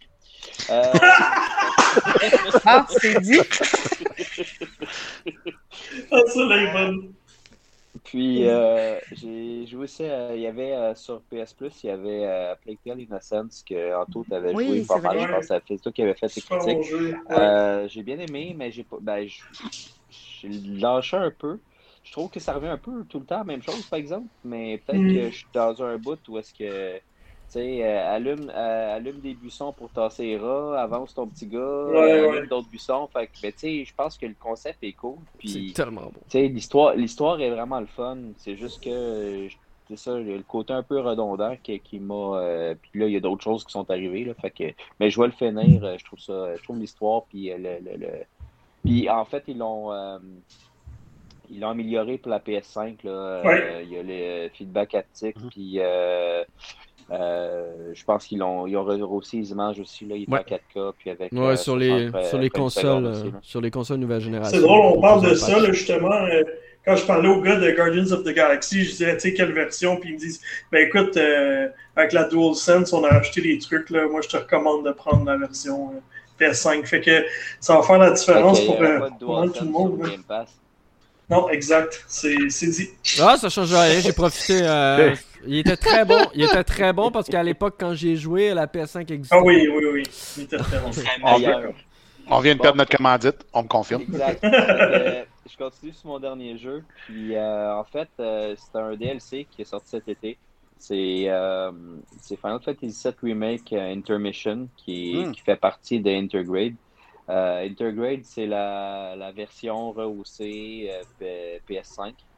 Ouais, c'est la version qui n'est pas disponible gratuitement pour ceux qui ont eu vers le PS Plus parce que c'est sûr. Ouais, non, pas gratuit. Dans le fond, là, ceux qui avaient une version PS4 achetée pouvaient rehausser sans frais à la version PS5. Et s'ils voulaient avoir Intermission, il fallait juste acheter le DLC. Ceux qui avaient la version PS Plus, qui était gratuite, mais là, à ce moment-là, ça ne marcherait pas. Ouais. Fait qu'il faut acheter Intergrade dans sa totalité sur PS5. Coûte 90$. Ben, même le DLC, individuellement, il n'est pas donné. Là. Il est 25$. Ouais. Quand même. Ben, au niveau contenu, je dirais que c'est une bonne dizaine d'heures, 12 heures, je pense. À peu près. Non, c'est pas de chialer, Kevin? Non, honnêtement, j'ai aimé ça. C'est un bon DLC, mais je vous avertis, c'est pas la qualité de Final Fantasy VII Remake. Qu'on avait donné... c'est moi qui avais fait la critique, j'avais donné une note parfaite. Ouais, c'était cool. T'avais trippé aussi. Ouais. J'ai aimé ça. C'est que, par contre, c'est vraiment à côté, c'est l'histoire de Yuffie. Pour ceux qui connaissent Final Fantasy VII, c'est comme on suit Yuffie quand elle arrive à Midgar, ce qu'on n'a pas vu dans l'ancien Final Fantasy VII, dans l'original. Yuffie, on la voit juste à un moment donné, plus tard dans le jeu, puis c'est un personnage optionnel. Tandis que là, elle a comme son side story directement à elle. Dans Midgar, où est-ce que dans le fond, à un moment donné, on croise dans les croises. On les voit de loin. C'est comme si les deux lignes de temps et d'histoire sont parallèles, mais ils ne se croisent pas totalement. Même qu'à un moment donné, on a Yuffie est dans le secteur 7, où est-ce qu'il y a Avalanche qui est là avec Cloud Tifa. Puis on va parler à Jessie. À un moment donné, avec Yuffie, on va parler à Jessie, mais on ne voit pas les autres personnages. Mais donc, tu sais, elle est à côté. Mais on sait qu'ils sont là et qu'ils viennent de rentrer dans le fond. C'est ça. Ouais. Fait que l'histoire est quand même bien. Il y a un autre personnage que son nom m'échappe, là. Gars, mais il est bien. La relation avec lui se fait comme petite sœur, grand frère. Le système de combat est similaire, mais en même temps très différent parce que c'est très, très action, puis très rapide. Puis Yuffie, ses attaques se mélangent avec de la magie. Fait que c'est des attaques élémentales qu'elle fait. Fait que c'est quand même le fun. Puis tu peux faire des combos un peu comme dans Chrono Trigger dans le temps. C'est que tu peux merger deux attaques de ton personnage principal avec l'autre, qui est le gars, pour faire de quoi de plus fort. Et différent. Fait qu'il y a quand même des bons concepts. Par contre, le scénario, bien qu'il n'est pas pire, il est un peu pas limité, mais simple. Puis ça va pas chercher très creux dans le fond. C'est assez linéaire. Puis Des fois, j'ai l'impression qu'il y avait du remplissage aussi. Ils ont rajouté tu peux jouer à Fort Condor qu'il y avait dans le Final Fantasy VII, ouais. Cette émission. Ils l'ont refait, ils l'ont complètement. Wow. Puis c'est une mission obligatoire. Faut que tu fasses des. Ben c'est pas comme dans l'ancien que tu étais à Fort Condor. Là. C'est comme chaque personnage a comme un deck. Là. C'est comme s'il a son propre plateau de jeu. Puis t'as tes personnages que tu places, puis là, c'est un contre l'autre. Fait que tu joues contre d'autres bonhommes, d'autres gens. Mais il y a une mission que t'es obligé de faire ça pour avancer plus loin. Mais on dirait que c'est un peu du remplissage. Okay. Puis t'es obligé d'en faire le 3/4 ou quasiment tout. Puis si tu fais la dernière qui est optionnelle, ben ça te donne une matéria d'un summon. Là. En fait, ouais. Ça vaut quand même la peine. Mais il y a un peu de remplissage. C'est un DLC. Mais... ça amène à quelque chose de lien, puis on voit vers quoi potentiellement ils s'en vont, puis que... D'ici 20 ans. Ça va être... Peut-être. Ben non! Non, mais d'avoir du nouveau contenu, par exemple, qui n'était pas dans le jeu original, ça, c'est intéressant, par exemple, pour les fans. Le problème, c'est juste parce que je dis à vitesse qu'ils vont, dans 10 ans, on va être encore sur FF7 Remake. C'est clair. Ouais, ils l'auront jamais fini. Le visuel m'a un petit peu déçu dans le sens que je m'attendais à quelque chose de ultra wow. Là, parce que quand on a fait le podcast sur le 7, mm-hmm. J'avais dit justement qu'on dirait que la PS4 a manqué de jus pour tout mettre les textures et tout ça. Oui, c'est vrai, là, c'est plus beau. On voit de loin. Les fonds sont super beaux. Mais on dirait que il manque, je trouve, quelque chose. Ça aurait pu aller plus loin. Okay. Mais est-ce qu'ils ont manqué de temps ou ils ont juste comme dit, ben gars, on prend l'autre puis on le booste puis dans le prochain, ça va être plus beau. Mais ça avance pas l'histoire principale. Ça, on n'apprend pas. OK, fait que c'est ça. On doit vraiment attendre le part 2. Oui, c'est vraiment. Fait qu'il n'est pas obligatoire non plus. Il ne serait pas obligatoire si jamais tu veux juste faire le 7 remake puis attendre la deuxième partie puis la troisième partie. À moins que ils utilisent Yuffie d'une autre façon. Parce que quand le DLC finit, ils font quand même une scène. Comme à la fin de l'autre, mais il en rajoute un peu plus. Fait que ça donne comme, tu sais, il y a une cinématique à la fin du Final Fantasy Remake, qu'on ne dira pas c'est quoi, mais on dirait qu'il en rajoute un peu plus avec la DLC. Okay. Mais comme s'il avait ajouté ce contenu-là dedans. Ouais, c'est comme s'il avait coupé une scène dans la cinématique de fin, comme d'un DVD, là, quand avant qu'ils coupaient des scènes puis qu'ils l'ont rajouté. Mais... Okay. On la verrait pas, puis ça ferait pas quelque chose de trop grave dans notre vie non plus. Mm-hmm. C'est pas essentiel du tout. Fait qu'il y aura peut-être Intermission 2 à la fin de remake de Part 2. Peut-être. Avec un autre ouais, c'est ça. Personnage. Le Cerberus, genre... C'est pas Cerberus, là, mais c'est pas déjà son nom? Vincent. Ouais. OK, good. Écoute, je vais finir par le faire, ça aussi. C'est dans ma liste. Ouais, merci. On passe à Marc. Marc, parle-nous tes deux jeux de sport. Ben oui, c'est ça. Tu nous as parlé de jeux de gestion. Ben oui, ça manque de sport. Ça manque de sport. C'est le dernier truc de mes spécialités qui manquait. Donc oui, F1 2021, comme son nom l'indique, est le seul jeu de sport avec un chiffre qui sort vraiment l'année à laquelle le chiffre indique. Ouais.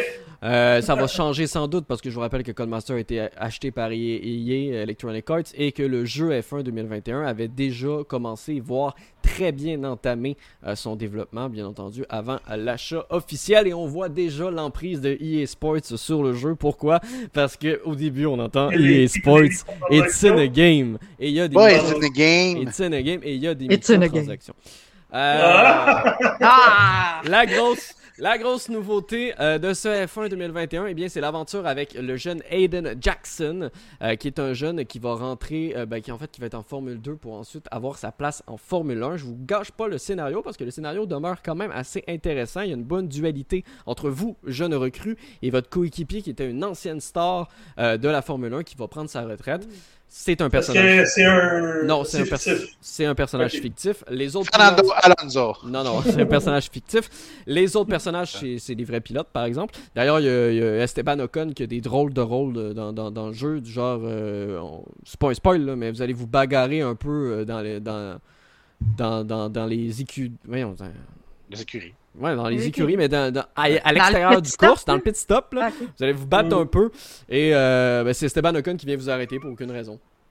Je pensais que c'était lui qu'on battait. Ouais. Il y a des trucs comme ça. Petite, le mode. C'est un first person shooter. Après ça, on se retrouve dans Sniper Contracts 2. Le mode est intéressant parce qu'il mélange cinématique et jouabilité. Donc, phase directement en piste avec des objectifs à accomplir en piste qui sont obligatoires malheureusement. Donc, si vous réussissez pas, vous devez recommencer la mission.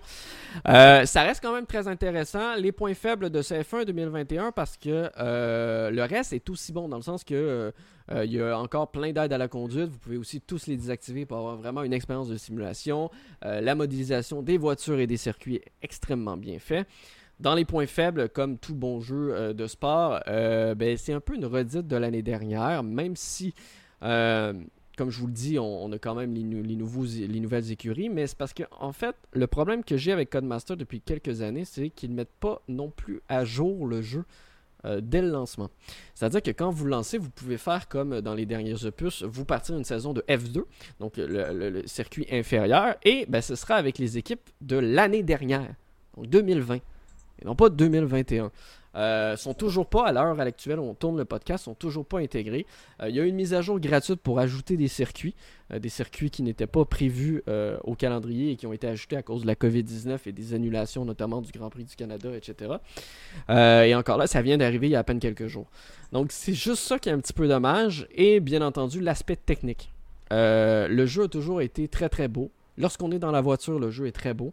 Pour le mode d'aventure avec Aiden Jackson qui s'appelle Breaking Point, c'est dommage parce qu'on voit que la modélisation des visages souffre du fait que le jeu doit sortir sur plusieurs plateformes, qu'il doit sortir sur plusieurs générations de consoles.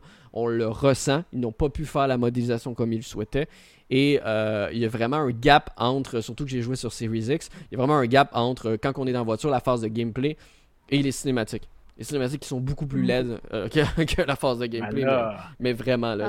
D'habitude, c'est pas être si pire, là. T'as quand même reconnu Ocon. Oui, en même temps, je veux dire, Alonso est reconnaissable. Alonso est reconnaissable, donc. Ça reste à voir. On va voir si l'arrivée d'Electronic Arts permettra d'avoir plus de grandes ambitions, parce qu'on vous rappelle que qu'on aime ou pas Electronic Arts, ça va quand même permettre à Codemasters d'avoir beaucoup plus d'argent dans les coffres pour les prochains opus. Et le prochain jeu de F1 sera officiellement, complètement contrôlé par Electronic Arts.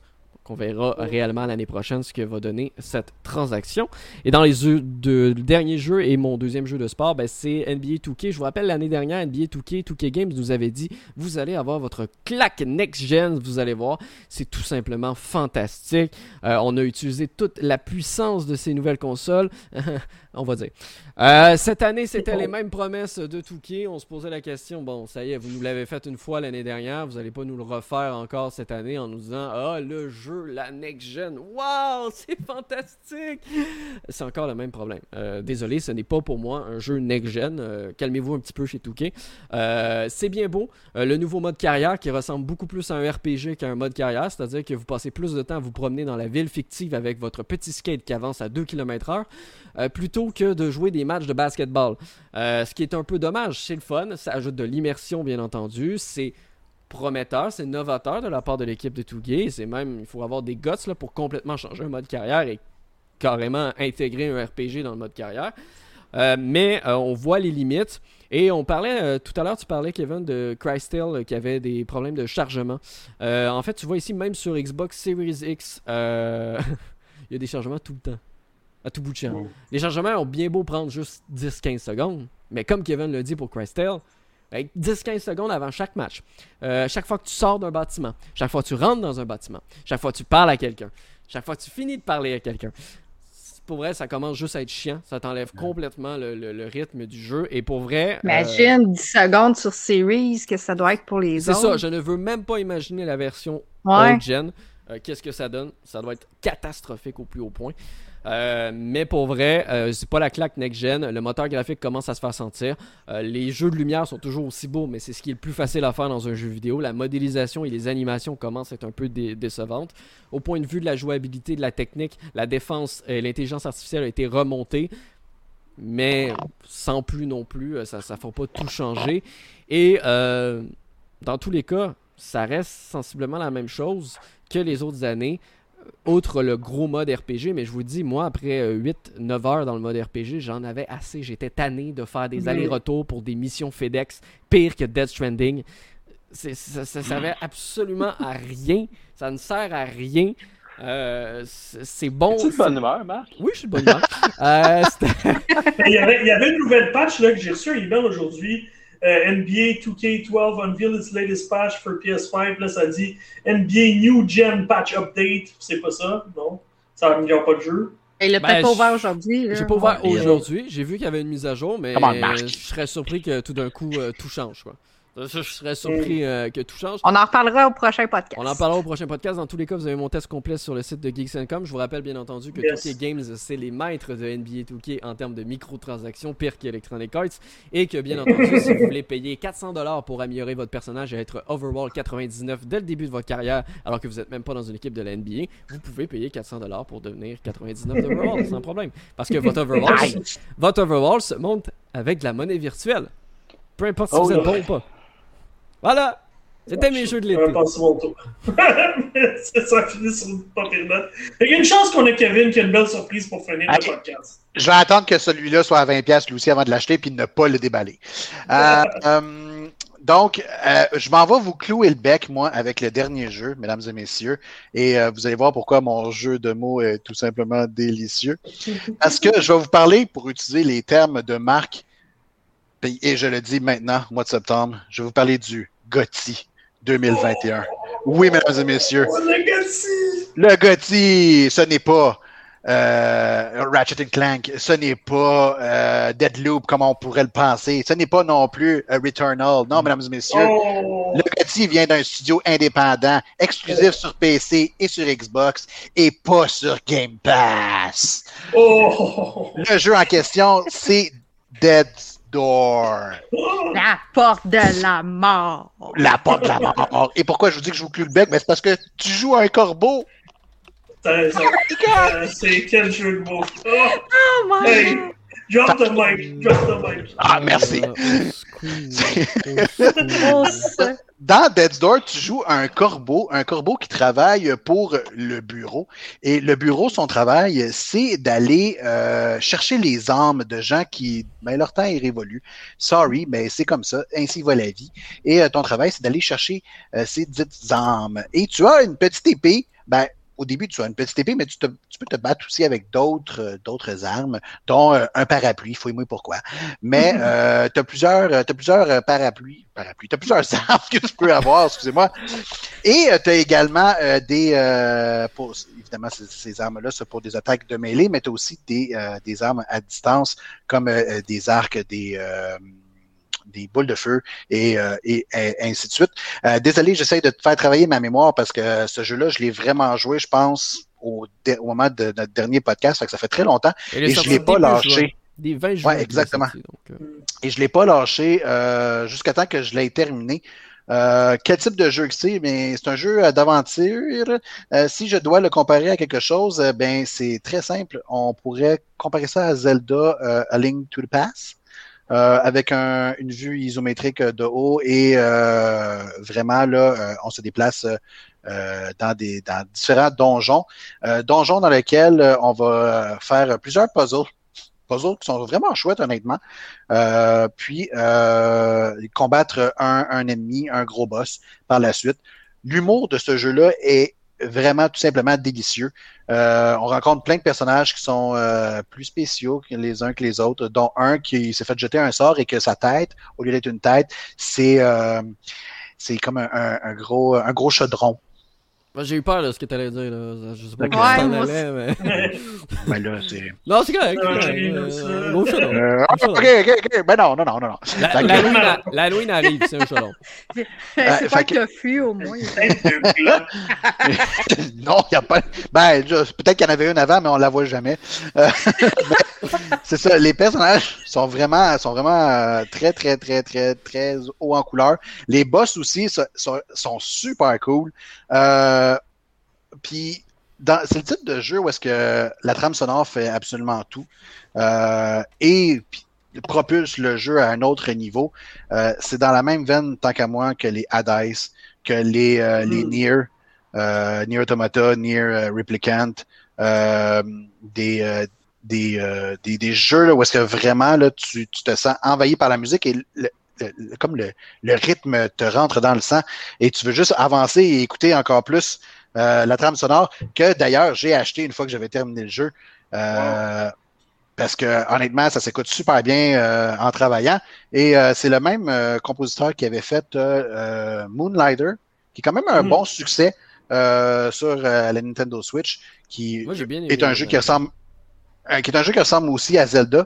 Moi, j'ai moins trippé sur l'aspect vente, là, l'aspect gestion, qui était comme. Mais c'est pour ça que moi, c'est le fun, ça, mais. Un jeu de gestion. Évidemment.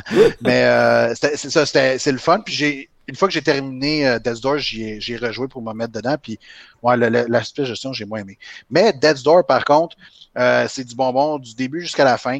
Mon seul regret, honnêtement, c'est qu'il n'est pas aussi long que j'aurais voulu. Peut-être 12 d'heures pour le terminer. C'est quand même bien pour un jeu du genre, mais qui est vraiment très bon. J'y ai donné une note de 9.5 parce que je me suis dit, Kevin, calme tes ardeurs, on va pas y donner un 10 quand même. Je veux dire, prends exemple sur Marc puis donne pas des 10 à n'importe qui. Mais honnêtement, c'est une super belle aventure.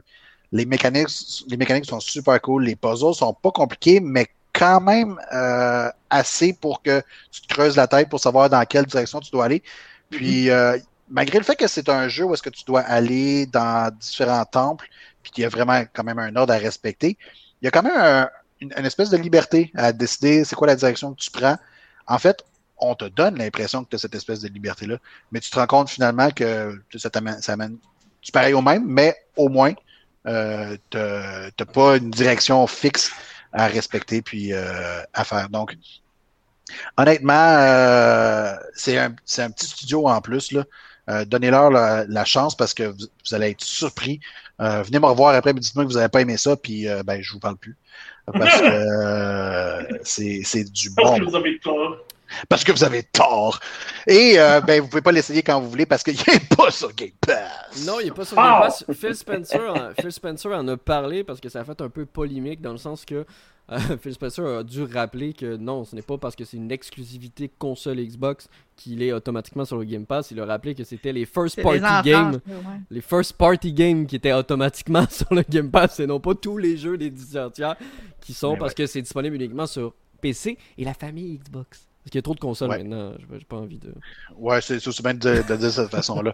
Mais en même temps, je suis content que Phil Spencer a dû le mentionner parce que ça l'a vraiment créé une espèce de buzz quand le jeu est sorti. Ben, ça veut dire que les gens voulaient y jouer. Ah ouais, les critiques sont vraiment excellentes et les gens ont raison. Mon seul et unique regret, c'est qu'il soit pas sur Nintendo Switch parce que ça serait tellement un jeu parfait en portable. Là. Puis c'est peut-être dans les plans du studio. Ouais, mais tu sais, il y avait des longs téléchargements. Puis, ça serait peut-être un enjeu, mais aussi le fait que peut-être que le jeu serait pas optimal. Ben, comme je dis, c'est une excuse console. Donc, quand le contrat va être terminé, qui sait que... C'est son combien de personnes ils sont deux. Wow. Deux, dont le compositeur de la musique qui fait partie du projet. Donc, c'est le genre de jeu aussi qui pourrait avoir des éditions limitées physiques, mais Xbox, ils n'en font pas de ça. Ils n'en font pas. C'est juste PlayStation puis Switch, c'est ça. Non, Limited Run n'en fait absolument aucun Xbox spécial. C'est ça, c'est dommage, ça, par exemple. Ouais. Super Rare non plus. Ça donne pas grand-chose, je te dirais, parce que maintenant, pour vrai, je vois de moins en moins de gens acheter des éditions spéciales, sauf pour des consoles comme la Switch. Pour vrai, sur Xbox et PlayStation, c'est rare que je vois des gens acheter des éditions spéciales. Sur PlayStation, je te confirme que des compagnies comme... Limited Run fait du PlayStation. Limited Run, Super Rare... Ouais, mais c'est des jeux spécifiques de niche. Mais... Oui, ben ça, ça en serait un, ça. Ouais. Ça en serait un, qui serait dans cette gang-là, qui pourrait facilement rentrer dans cette gang-là. Tout ce qui est Xbox, là. Mais ça, ils font pas de... Ça ne vend pas. Fait que voilà, dans vos dents avec vos Deathloop, Returnal, puis Plank, c'est Death's Door qui domine. Good. Excellent. Ben écoute, merci. Je pense qu'on va clore le podcast là-dessus. Je pense que c'est une super bonne note. Peut-être une petite chose de ce qu'il y a des jeux dans les 2 prochaines semaines. Qui... Metroid ne sera pas encore sorti, fait que je ne veux pas en parler. Mais Life is Strange, moi c'est sûr, je le continue. Il y a Diablo 2 Resurrected qui sort. Diablo 2, ouais, moi je suis comme mal à l'aise. Après ça, c'est ça. Est-ce qu'on donne une chance ou pas? Ouais, moi, un jeu comme ça, là, avec un studio qui respecte aucunement ses employés, ça fait vraiment suivre parce que ce jeu-là a tellement forgé une partie de moi en termes de gamer il y a plusieurs années. Là, alors, sinon, ben, moi, je suis un peu mal à l'aise d'y jouer, là, honnêtement. Je pense pas que je vais me le procurer. Faut se dire, sinon, sinon il y a Lost Judgment, moi, qui est dans ma liste. Faut quand même faire attention, par exemple, parce que ce genre de décision peut aussi nuire en fait aux gens qui travaillent et qui n'ont rien à voir avec les... Ah, c'est sûr. Ouais, c'est ça. À la gang de développeurs aussi, il faut penser. Mais j'ai pas pensé, mais Far Cry 6 qui sort une journée avant Metroid Dread. Ouais, mais ils sortent là, Metroid et Far Cry, ça va être... ils sortent juste après le podcast. Okay. Ouais. Puis Anto, tu pourras peut-être nous parler de Tales of Arise qui semble exceptionnel. Il y a des très bonnes notes of Arise, moyenne de 9 de la part des usagers et moyenne de 8.7 de la part... Je sais pas si d'ici là, ça va être dans mes prochains jeux que je vais jouer, là, mais peut-être. Sinon, ça sera peut-être moi, puis je vais peut-être l'avoir déballé. Tu peux pas déballer mon jeu que j'ai acheté. Tu peux pas déballer les jeux, en fait. Kevin, tu peux pas. Ben en fait, il va critiquer son déballage. Non, mais Kevin, c'est simple. Il achète les jeux emballés, puis après, il achète l'édition numérique pour y jouer. Ne déballe pas le jeu. Ah, mais il y en a qui font ça, là. Ouais. Oh là là. Ok, voilà, ben c'est tout pour ce 48e chapitre. Alors, merci tout le monde d'avoir été là, puis ça fait plaisir de vous voir, gang. Fait qu'on se revoit dans 2 semaines. Salut, ciao. Bye! Bye.